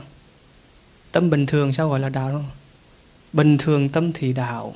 Tức là mình phải giữ cho cái tâm của mình luôn luôn ở cái trạng thái bình thường, thăng bằng. Không có bị dao động thì lúc đó là đạo rồi. Hàng ngày quý vị có làm được điều đó không ạ? Không. Không dễ đâu. Không phải người nào cũng có thể giữ được cho mình một cái tâm bình thường mà thường thường chúng ta hay gì ạ? Hay có cái tâm bất thường? Có khi thì sao? Có khi thì khóc mà có khi thì cười không? Thì những cái trạng thái đó là những trạng thái bất thường của tâm. Làm thế nào mà giữ tâm của mình bình thường ấy, thì mới khó. Không cần phải phi thường đâu bình thường thôi là được rồi. Bình thường là đã mất khó đó còn người nào phi thường thì phải nói là quá tuyệt vời cho nên trong kinh tăng chi bộ đó đức phật một hôm mới gặp một vị tỳ kheo tên là sona. Thì cái vị tỳ kheo sona này trước đây là một cái người nhạc công và hay đánh đàn tỳ bà, đó. Đức phật mới hỏi rằng là này tỳ kheo sona làm thế nào để gảy được một cây đàn mà có thanh âm thật là hay? Thì tỳ kheo sona nói rằng muốn như vậy thì trước hết phải lên dây đàn không quá căng mà cũng không quá chuồng thì đức phật nói rằng ờ thì cái này cũng là một bài học rất là hay. Và trong đời sống tu tập của chúng ta cũng vậy. Cũng đừng có để cho cái tâm của mình căng quá, mà cũng đừng để cho nó trùng quá. Tức là cũng đừng hăng hái quá, mà cũng đừng có siêu quá. Thì chắc chắn rằng cuộc đời của chúng ta sẽ bình yên. Và tu thì giống như lên dây đàn vậy đó. Và sống thì cũng cũng như lên dây đàn. Thì chắc chắn là chúng ta sẽ đánh cho mình những cái bản nhạc của cuộc đời của mình sẽ rất là tuyệt vời khi mình giữ cái tâm của mình ở cái trạng thái bình thường để thoát khỏi cái sự trào cự này. Cái tiền cái tiếp theo đó là cái sự hối hận. Hối hận cũng làm cho chúng ta đau khổ. Thường thường chúng ta hay than vãn. Chúng ta hối tiếc về những điều hiện tại mình làm không được, hoặc là hối tiếc về những điều quá khứ mình làm không được. Trong hiện tại này thì chúng ta thường để vuột mất những cái cơ hội nào đó mà chúng ta ngờ như nó đã là của mình rồi ha. Thì có một cái chàng thanh niên nọ đến gặp một vị thiền sư và nói rằng, thưa thiền sư, năm nay con đã 30 tuổi rồi mà không có cái gì trong tay cả. Vị thiền sư mới nói rằng, có thật như vậy không? Anh hãy đưa cái bàn tay cho tôi coi. Thì người này mới đưa cái bàn tay cho vị thiền sư. Thì vị thiền sư nói, tuyệt vời có đầy đủ trọn vẹn. Cái người này mới rất là vui mừng, mới hỏi lại vị thiền sư, thưa ngài ngài nói rằng con có đầy đủ và trọn vẹn là cái gì? Thiền sư mới nói rằng, có cái móng tay. Không có gì trong tay nhưng mà có cái móng tay. Thì có đầy đủ tròn vẹn đó đúng không ạ? Chứ nhiều người họ có đâu có móng tay đâu, họ đâu có đầy đủ hết các ngón tay. Thì mình có mình có như vậy là mình đã tròn vẹn và đầy đủ rồi, còn than vạn gì nữa người ta hay nói một câu gì ạ? Đi lên bằng hai bàn tay trắng, rồi sẽ gây dựng một khoản nợ khổng lồ. Nói cho vui mà. Ý là nếu như thực sự chúng ta đã trắng tay đó, có gì đâu phải sợ. Người ta có gì mất á, thì người ta mới tiếc. Cho nên đối với hiện tại này mà chưa có cái gì đó mà vẫn còn bàn tay, vẫn còn khối óc, thì vẫn có thể làm ra được hết tất cả. Cho nên quan trọng là chúng ta có nỗ lực ở trong cuộc sống này hay không? Nhưng mà có nhiều người thì họ không có bằng lòng với chuyện hiện tại thì đã, đã không nói rồi. Nhưng mà có nhiều người họ lại luyến tiếc hối tiếc những cái chuyện về quá khứ. Quý vị ở đây đa phần là đã lập gia đình hết đúng không ạ? Phần lớn là như vậy. Và người ta nói rằng là người ta thường yêu nhau từ cái nhìn đầu tiên. Quý vị có như vậy không ạ? Người ta thường yêu nhau từ cái nhìn đầu tiên. Và để rồi sau đó họ hối tiếc vì không nhìn kỹ là một lần nữa.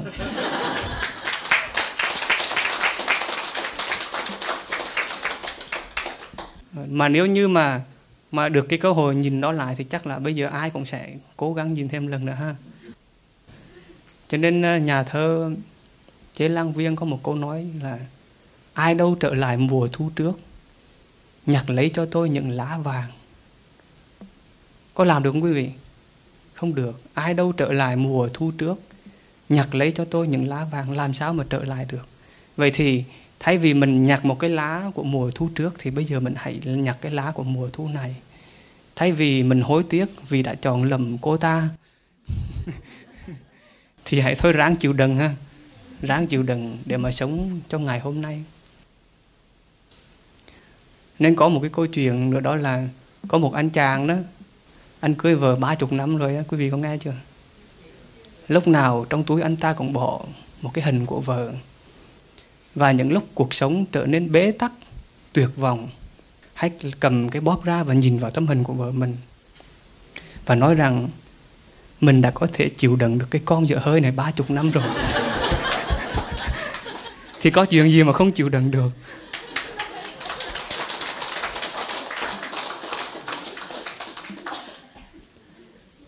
Cho nên là biết trân trọng những gì mình có thì chắc chắn rằng là mình cũng sẽ hạnh phúc đúng không ạ? Có một chàng trai tên là uh, Nusradin. Anh ta vốn nổi tiếng là một cái người độc thân và khó tính. Cho đến khi tuổi trung niên thì anh này ờ, không có một cái mối tình nào cả cũng không có lập gia đình. Thì trong cái lúc mà trà dư tự hậu thì những người bạn của anh ta mới hỏi rằng là tại sao anh không có lập gia đình? Anh này mới nói rằng tôi còn muốn lập gia đình lắm chứ khi mà thời còn trẻ đó, thì tôi đi đến Cairo, tức là thủ đô của Ai Cập, thì tôi gặp một cái người con gái vừa thông minh, vừa xinh đẹp, nhưng lại không dịu dàng.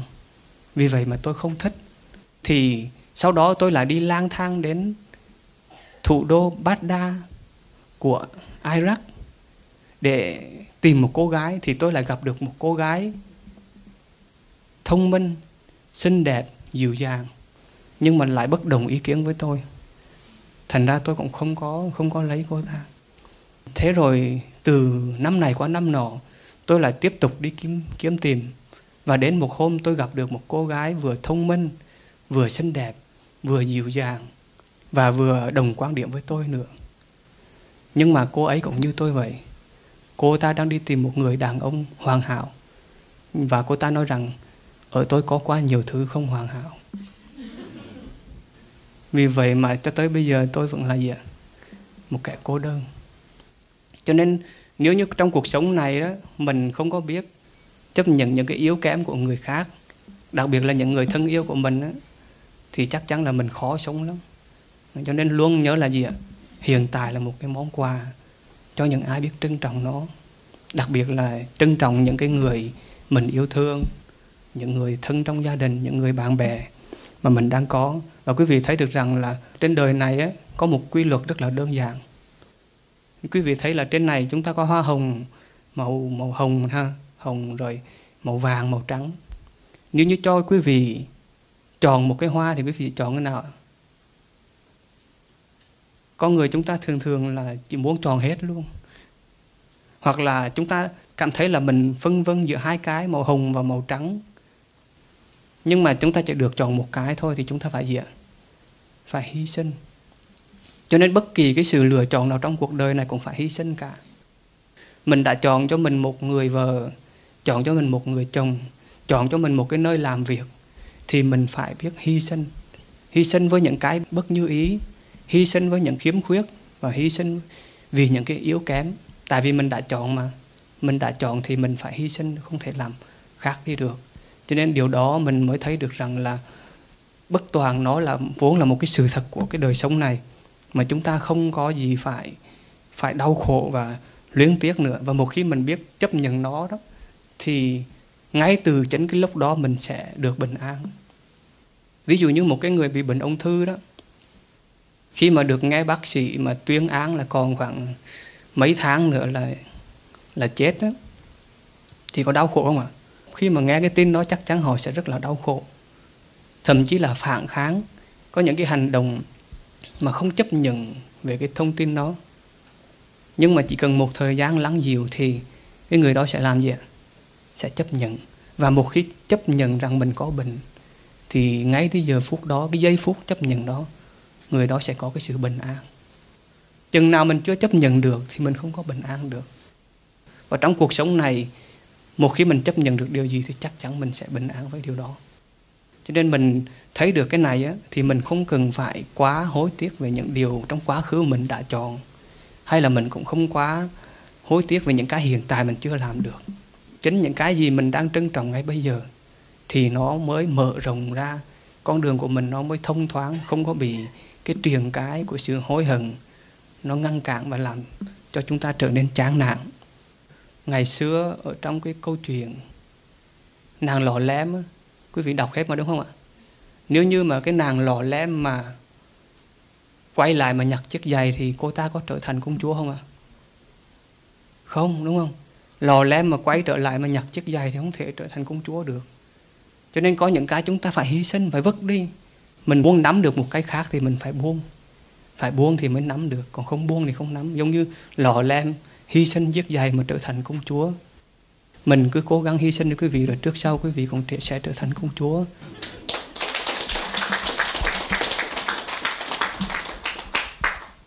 Và có nhiều người á, bây giờ thì à, lớn tuổi, cũng cảm thấy nhiều lúc buồn buồn, nhìn cái hình thời niên thiếu, sao thấy mình đẹp quá. Ước gì mình sẽ trở lại những ngày đó ha. Nhưng mà quý vị có cảm thấy luyến tiếc không ạ? Có thấy tiếc mà khi mình bây giờ không còn đẹp như ngày xưa nữa không ạ? Không. Tại vì người trẻ thì có cái nét đẹp người trẻ mà người già thì có nét đẹp của người già. Trẻ thì đẹp trẻ mà già thì đẹp lão. Cho nên à, có một cái nhà thơ Minh Khanh, có một làm một cái bài thơ là không tiếc ngày xuống hay lắm quý vị. Tay tôi rồi yếu đường gân, tráng tôi sẽ gượng nếp hằng già nua mắt tôi rồi cũng sẽ mờ chân tôi rồi cũng thận thờ chậm hơn. Nhưng tôi không tiếc, không buồn. Những ngày xanh đẹp trong vườn hoa tươi. Vì tôi đã sống cho đời, hơn là đã sống cho tôi rất nhiều. Tôi không tiếc những buổi chiều, vì tôi đã sống rất nhiều buổi mai.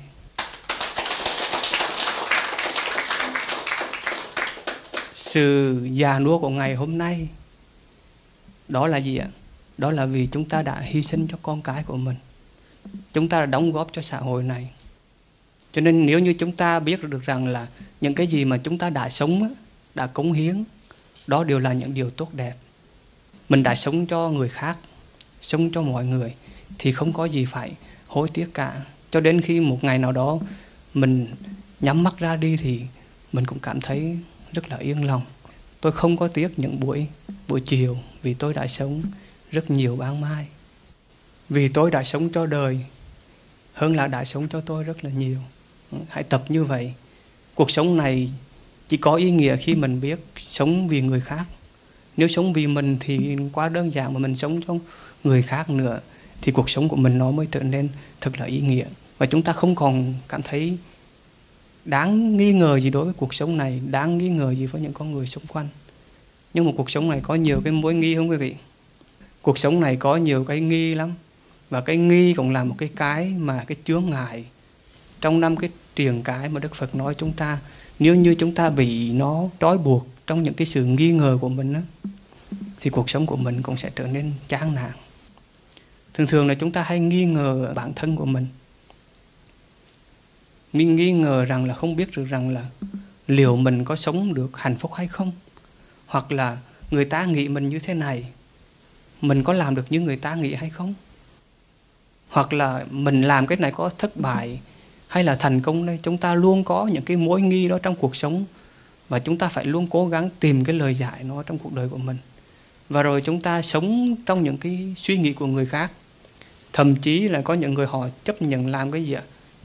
Làm cái thùng rác giữa cái ngã tư đường quý vị biết một cái người mà làm cái thùng rác giữa ngã tư đường là sao không ạ? Tức là ai ném cái gì vô cũng chịu cả. Ví dụ nghe người ta nói gì mình á, thì mình cũng chịu. Nghe người ta nói mình tốt mình cười. Nghe người ta nói mình xấu mình liền buồn. Hoặc nghe người ta nói một câu nặng lời thì mình liền bực dọc. Thì đó là gì ạ? Đó là chúng ta đang làm cái thùng rác giữa ngã tư đường này làm cái thùng rác giữa ngã tư và ai muốn quăng gì vào thì quăng. Ờ, và chúng ta không thấy không thấy được mình là ai. Tại vì chúng ta cứ nghi ngờ không biết là họ nói như vậy đúng hay không? Họ nói như vậy có phải là thật mình hay không? Thành ra mình cứ nghi ngờ bản thân của mình. Mình không thấy được cái giá trị cốt lõi bản thân của mình là gì mà mình sống theo những cái suy nghĩ của người khác. Và mình làm cái thùng rác để cho người ta quăng mọi thứ vào. Và những cái sự nghi ngờ đó mà nó không có dẫn tới được cái điều hạnh phúc đó, thì chắc chắn là cuộc đời của chúng ta sẽ chán nản và khổ đau thực ra đó, cái khả năng của chúng ta rất là lớn lớn hơn cả những cái sự nghi ngờ bình thường của chúng ta Đức Phật mà nghi ngờ rằng mình có chứng đạo hay không thì ngày hôm nay đâu có đạo Phật. Đức Phật luôn thoát khỏi cái sự nghi ngờ của mình bằng cách là nỗ lực liên tục để hoàn thành và để đạt được nó. Chứ không phải là ngồi đó nghi ngờ rồi đau khổ. Nghĩ rằng cuộc đời này là sanh già bệnh tử, mình chết, sinh ra được cũng chết đi. Thì thay vì ngồi đó mà nghi ngờ trong một cái vòng luận quẩn thì Đức Phật lại thoát ra khỏi khỏi cái lưới nghi đó bằng cách cố gắng nỗ lực tu tập và chứng ngộ. Quý vị có bao giờ đây thấy con bò chết không? Cái con mà nằm trong con chó đó nó hay nhảy nhảy. Thì các nhà khoa học á ta làm một cái thí nghiệm như thế này. Người ta bắt một cái con bò chết đó người ta bỏ vào trong cái hộp và cái con bò chét này thì nó hay nhảy đúng không ạ? Thì khi bỏ bắt bộ vào trong hộp, người ta đóng cái hộp lại á, thì nó nhảy lên, nó đồng cái hộp, cái nó cảm thấy người nó bị thương. Cái nó không dám nhảy cao nữa, nó nhảy thấp thấp. Đầu tiên thì nó muốn thoát ra khỏi cái hộp, nó nhảy mạnh lắm. Nhưng riết một thời gian cứ nhảy là cứ bị đồng vai đồng cánh, nó cứ nhảy thấp thấp để làm sao không có đồng cái hộp. Và vì nhảy như vậy hoài á, cho nên ờ, khi mà các nhà khoa học người ta mở cái nắp thì con bò chết này nó còn không nhảy ra ngoài nó chỉ nhảy chừng đó thôi. Với khả năng của nó là có thể nhảy ra được cái hộp, nhưng nó không nhảy ra được. Và chúng ta cũng vậy nhiều lúc trong cuộc sống này mình nghi ngờ chính cái bản thân của mình. Ví dụ như hôm nay mình đi chùa, mình tu học, mình nghi ngờ, không biết rằng là buổi nói chuyện hôm nay có vui hay là buồn, có đem lại cho mình cái giá trị gì hay không. Đó. hoặc là mình nghĩ rằng với cái phương pháp thực tập này liều nó có đem lại hạnh phúc an lạc hay không.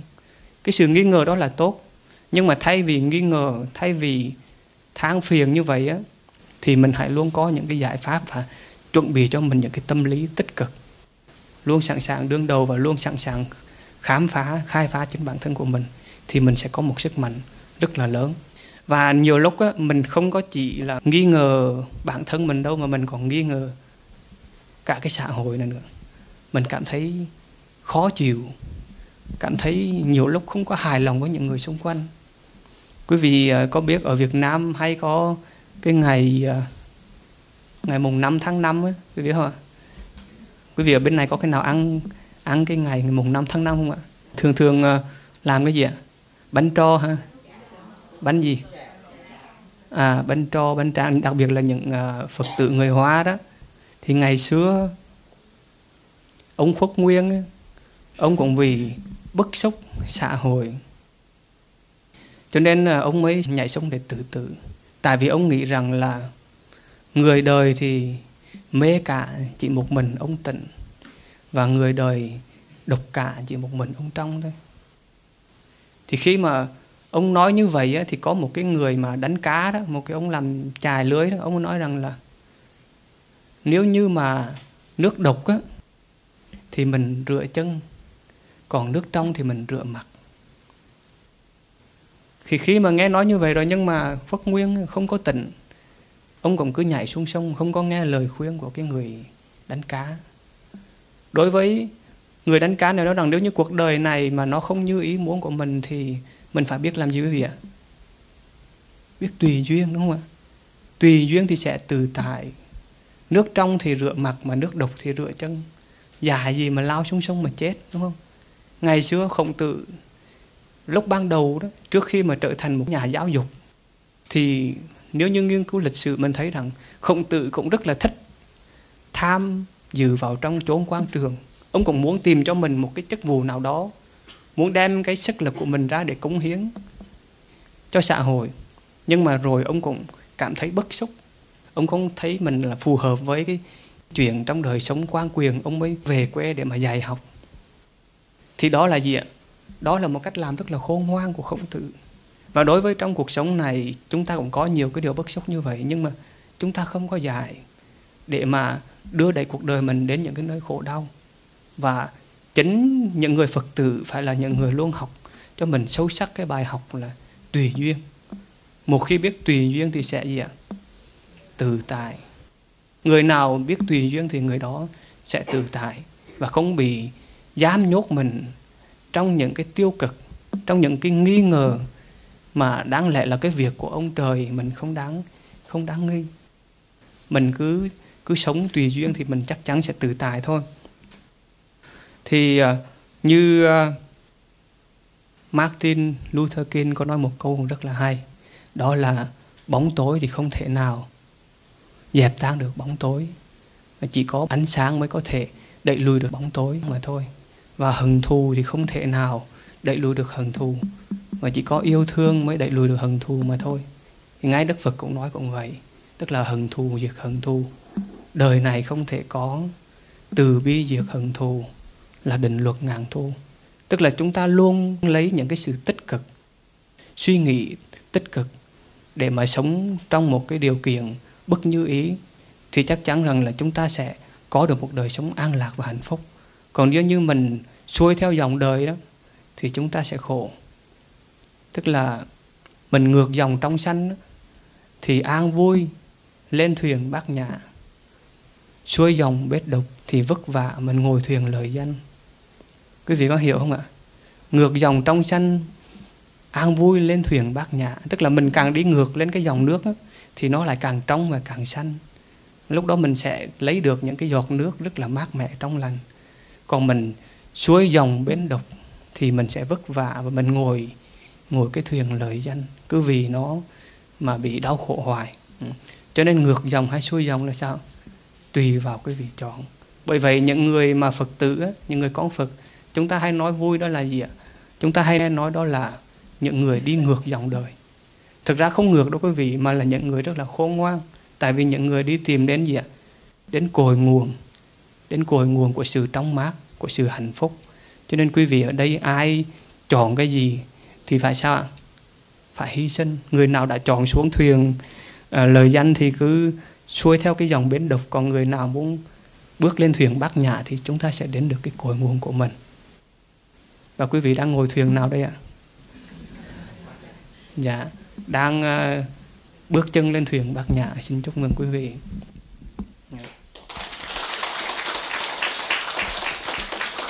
Vậy thì đó là năm cái năm cái triền cái, năm cái ngăn che làm cho cuộc sống của chúng ta trở nên bế tắc, làm cho những cái con đường của mình đi nó trở nên như là bị ngăn cản và bị biết lối lại.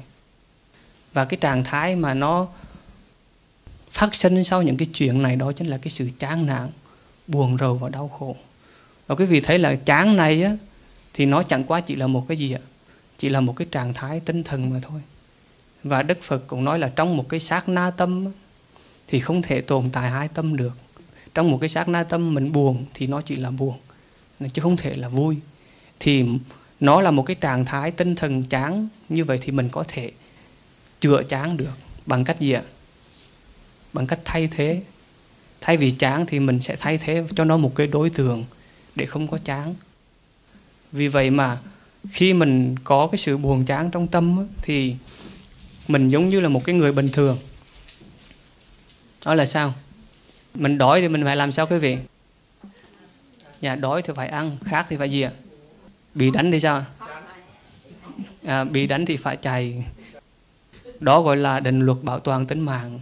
Cho nên khi mà mình có những cái sự chán nản thì cái cách đầu tiên để mà chữa chán đó là chúng ta hãy thay thế cho nó bằng một cái đối tượng khác cung cấp cho nó một đối tượng khác thì đó là những cái cách mà chúng ta thay thế bằng cái việc là gì ạ? Ví dụ như quý vị mệt mỏi do thân thể yếu đuối thì phải tập thể dục, thể thao, phải ăn uống cho đầy đủ chất, phải ngủ nghỉ. Thì mình sẽ có một cái sức khỏe tốt. Mình sẽ bớt cái sự buồn ngủ ụ rũ, nó khó chịu. Và đó là mình chỉ chữa cái sự chán cho thân của mình thôi. Còn mình chữa cái chán của tâm nó mới nó mới lâu dài, nó mới nó mới khó khó chữa. Người ta nói là người ta buồn chỉ trong chốc lát, còn mình buồn, mình tan nát cả con tim. Có ai buồn như vậy không ạ? Dạ người có nhiều khi cái buồn đó nó chỉ là, đối với người khác là chỉ buồn trong chốc lát thôi.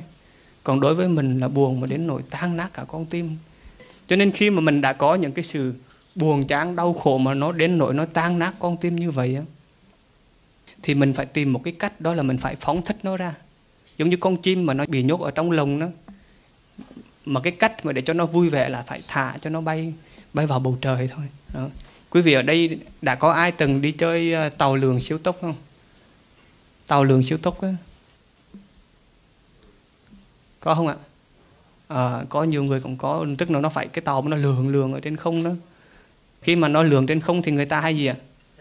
Ở ờ, hét và la mà quý vị biết có nhiều người họ lên đó chơi, họ không có hét, họ không la, họ họ gùng lại nè. Họ gùng, họ nín thở. Và khi khi mà cái tàu xuống đất vừa dừng lại thì sao? Xanh mặt và có những người ói. Ói nước vàng, nước đỏ, nước xanh, ói hết. Thì là gì ạ? Cái người nào mà có kinh nghiệm trong cái việc chơi tàu lường á, siêu tốc á, thì khi mà tàu càng lên trên cao thì cứ la cho nó thoải mái ra, để cho nó giải phóng hết cái sự sợ hãi của mình. Đó là cái người khôn ngoan. Cho nên cái sự chán trường của mình mà nó đến trong tâm cũng vậy. Nếu như mà mình không có phóng thích nó ra đó, không có một cái cách nào để giải quyết á, thì mình biến nó trở thành một cái khối ung thư ở trong người mình. Lâu ngày nó sẽ trở thành cái bệnh trầm cảm, vô cùng nguy hiểm. Mà nó giết chết chúng ta lúc nào mà chúng ta không biết luôn và đến khi mà nặng rồi thì rất là khó chữa, quý vị. Khó chữa cực kỳ. Mà quý vị thấy là bây giờ người ta đưa ra những cái phương pháp dù người ta nói khi mình chán thì mình mở một cái bài nhạc thật là to để nghe hát. Hoặc là mình làm một cái gì đó, mình ăn, mình uống. Có nhiều người thì đi uống bia không? Ờ, có nhiều người thì nói chán quá thì làm thơ, đúng không? Chán đời, tập làm thơ, ca cầm vò đầu tai lẩm bẩm mãi không ra. Mà không định viết, chỉ một lần chán nản. Viết không thành đời chán nản hai ba. Tức là không định viết cho thơ cho hết chán thì nó chỉ có chán lần thôi. Mà ngồi cố gắng viết mấy lần, viết không được thì còn chán gấp mấy lần nữa. Thì mình thấy rằng là những cái giải pháp đó chỉ là cái giải pháp tạm thời, nó không thể làm cho mình hết chán được, không hết được. Hoặc là có người thì sao người nào buồn thì đập phá. Ví dụ như ở bên Mỹ này nhiều lúc những cái năm trước mà chúng tôi có đọc báo đó, có những cái chỗ mà người ta sẵn sàng để mình những cái vật dụng ha tivi bàn ghế rồi mình cứ vào đó mình đánh đập nó. Nhưng mà đó cũng chỉ là những cái những cái giải pháp tạm thời. Giống như người ta có nói là rút dao chém xuống nước thì nước càng chảy mạnh nâng chén tiêu sầu thì càng sầu thêm. Đó là chỉ là những cái giải pháp tạm thời thôi. Bác nào ở đây có từng uống rượu? Hãy rót cho tôi chén rượu đầy để tôi còn uống để còn say. Để tôi không phải là tôi nữa. Đừng để cho tôi tịnh mùng này. Tại vì tịnh ra thì thấy mình vẫn là như vậy đau khổ quá. Chán nó vẫn cứ hoàng chán mèo nó vẫn cứ hoàng mèo thôi. Cho nên đó là những cái giải pháp rất là tạm thời. Mà muốn có được một cách thức mà chữa chán cho nó cho nó dứt khoát á, thì chúng ta mới cần đến đây ngày hôm nay phải cần đến chùa thực tập cho mình những cái phương pháp. Nếu như mà mình một ngày nào đó mình muốn chữa chán á, bằng một cách tạm thời thì cũng có nhiều cách nó ý nghĩa hơn những cái việc làm kia. Khi quý vị chán đời thì quý vị thường đi đâu? Thường đi đâu ạ? Đi đâu thì đi đi du lịch rồi nhưng mà tránh đi những cái nơi như là sòng bài này ha? Hoặc là đi vào những chiếc cầu cao cao.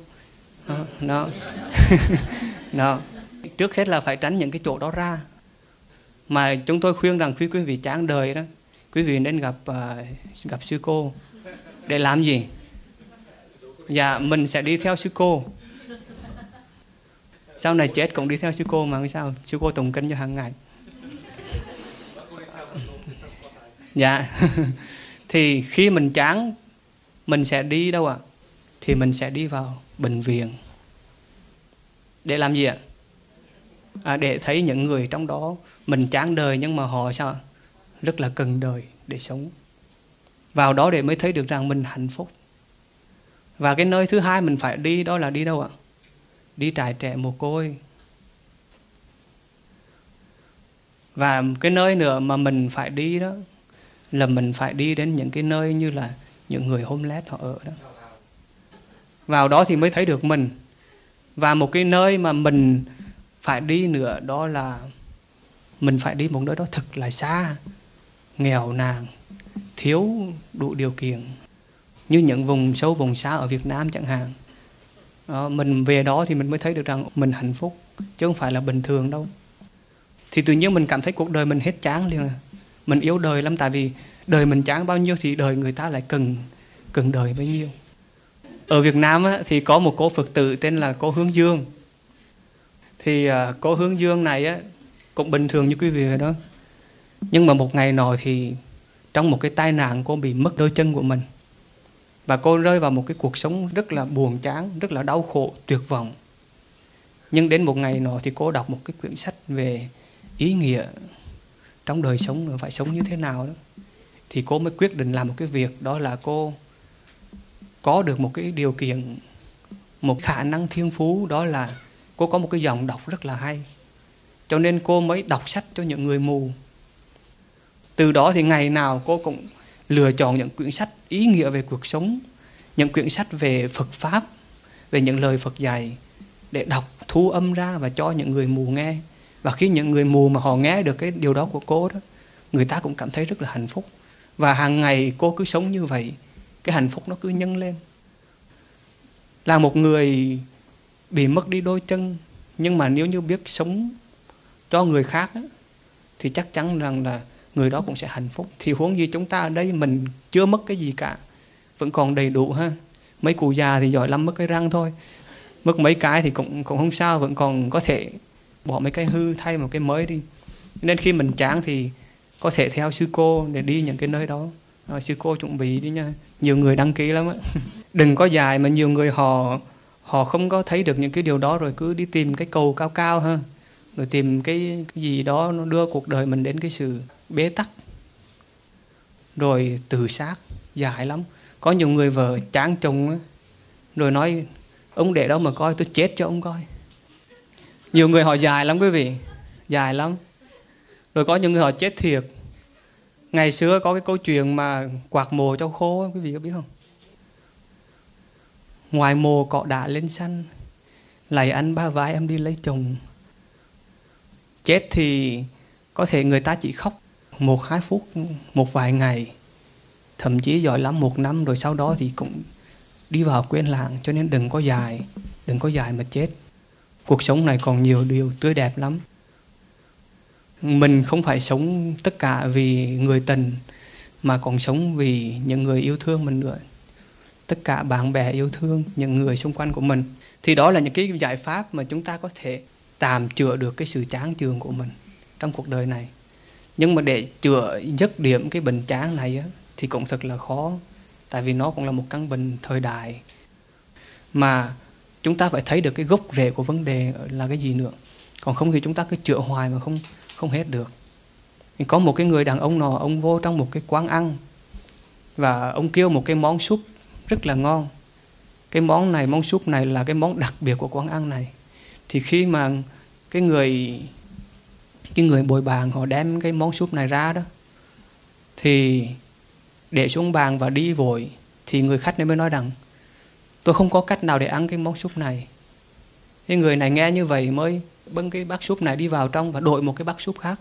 Người khách này lại nói, nhưng mà tôi không có cách nào để ăn cái bát súp này thì người bồi bàn cảm thấy rất là bực bội và không muốn nói chuyện với người này nữa, cho nên mới gọi cái người chủ quán để mà nói chuyện với cái vị thực khách khó tính này.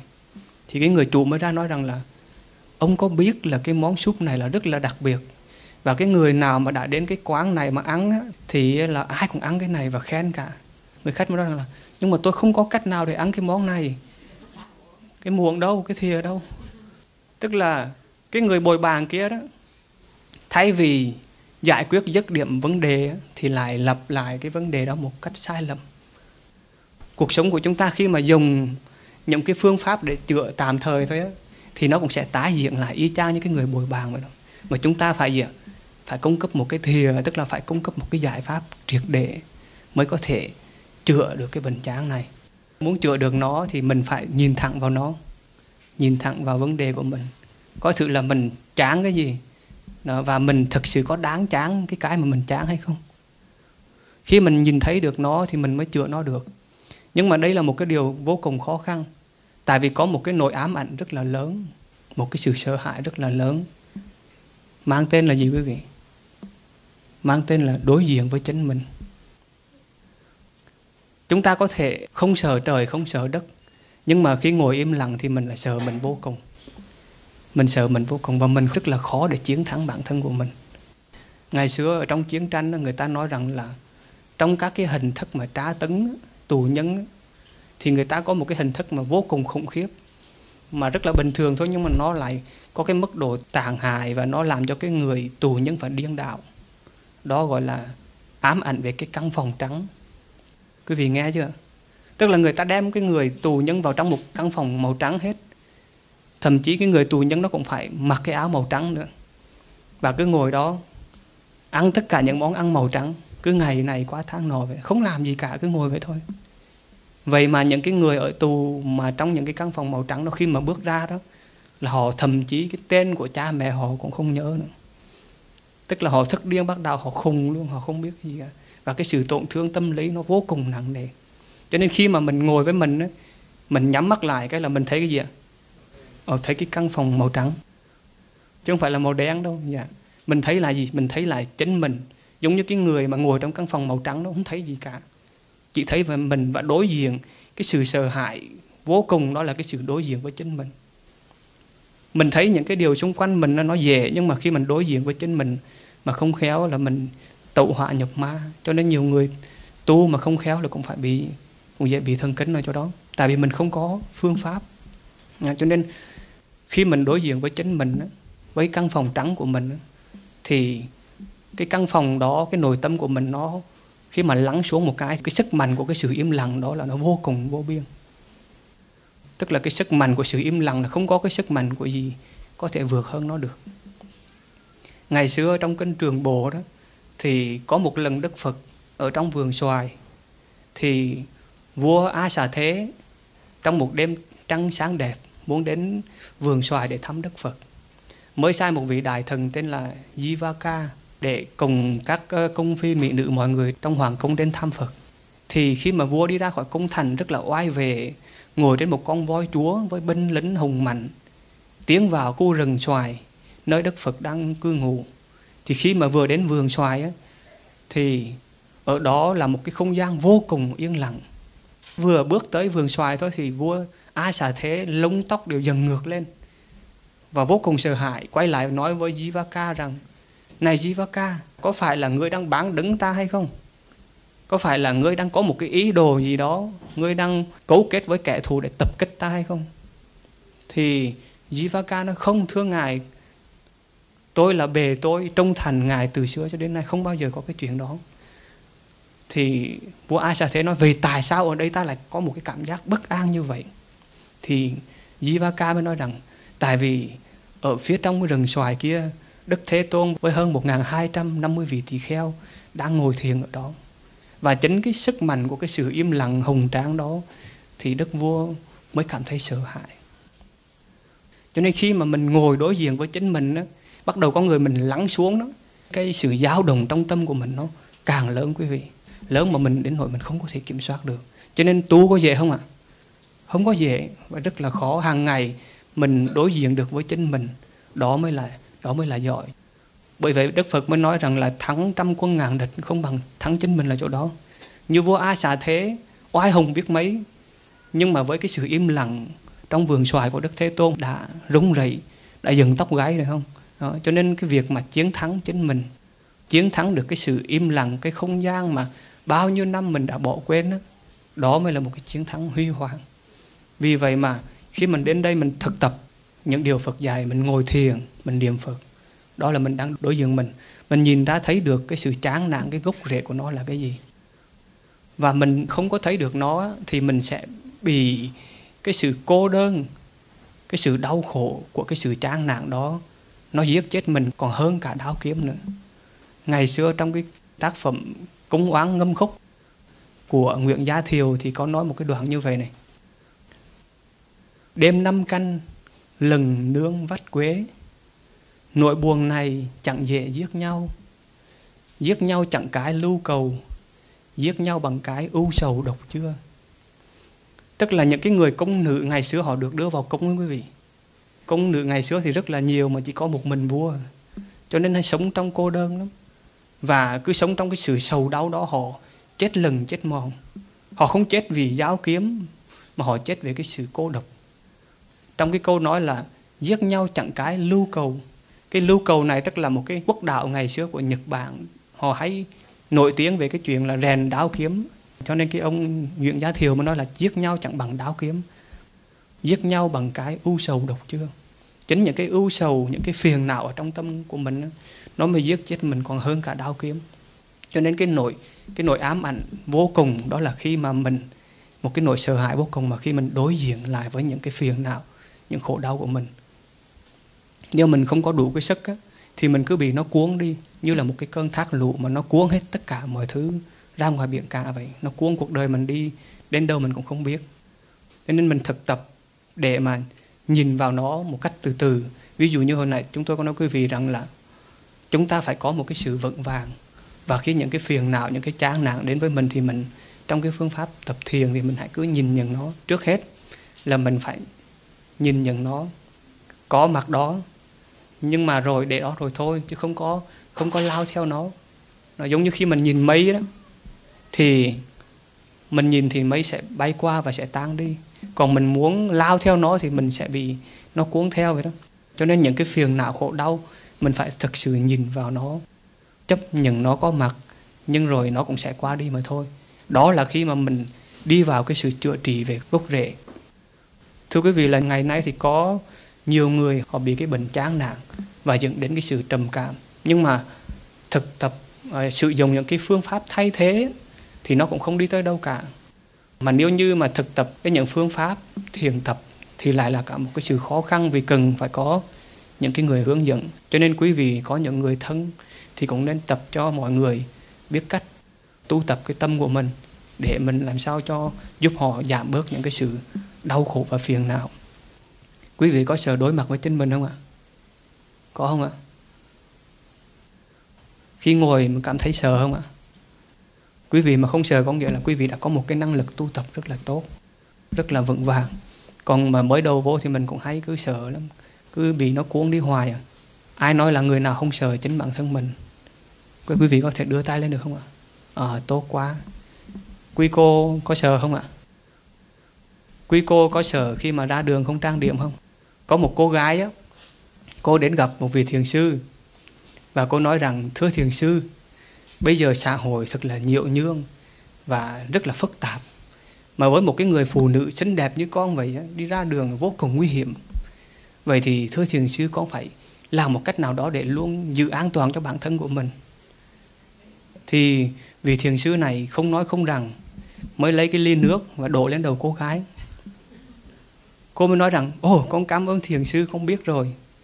Ý của ngài là con phải luôn phải luôn tỉnh táo như cái ly nước lạnh này, để không có bị xã hội này nó lôi kéo. Có như vậy thì con mới an toàn. Thiền sư nói, không. Chỉ cần cô ra đường mà không có trang điểm là được. Hãy làm cho nó trôi đi hết lớp lớp phân son đi, thì không có cái sự nguy hiểm nào đối với cô cả đó. cho nên vị thiền sư mình rót cả một cái ly nước lên đầu cho trôi đi hết những cái lớp phân son cho nên mình nói là đối diện với chính mình không sợ nhưng đó cũng là một cái nỗi sợ đặc biệt là các phật tử nữ ha thành ra cái việc tu tập đó không phải là một ngày một giờ mà nó phải có một cái sự thực tập lâu dài người ta nói là nuôi quân 3 năm thì chỉ dùng mấy bao nhiêu ạ à? chỉ dùng một giờ thôi cái sự tu tập hàng ngày của mình đấy có cái công phu sâu dài ấy, thì đến khi những cái phiền não nó xảy đến với mình mình mới sử dụng nó được. Còn tới lúc đó mới ôm chân Phật thì cũng thất bại, Phật đứng đó cũng làm, không làm gì cho mình được. Cho nên hàng ngày mình phải thực tập cho cái công phu của mình nó sâu dài hơn. Giống như nhạc sĩ Trần Công Sơn có nói một câu đó là gì ạ? Mỗi ngày tôi chọn ngồi thật yên, nhìn rõ quê hương, ngồi nghĩ lại mình. Tôi chợt hiểu rằng vì sao tôi sống. Và như thế tôi sống vui từng ngày. Và như thế tôi đến trong cuộc đời, đã yêu cuộc đời này bằng chính trái tim của tôi.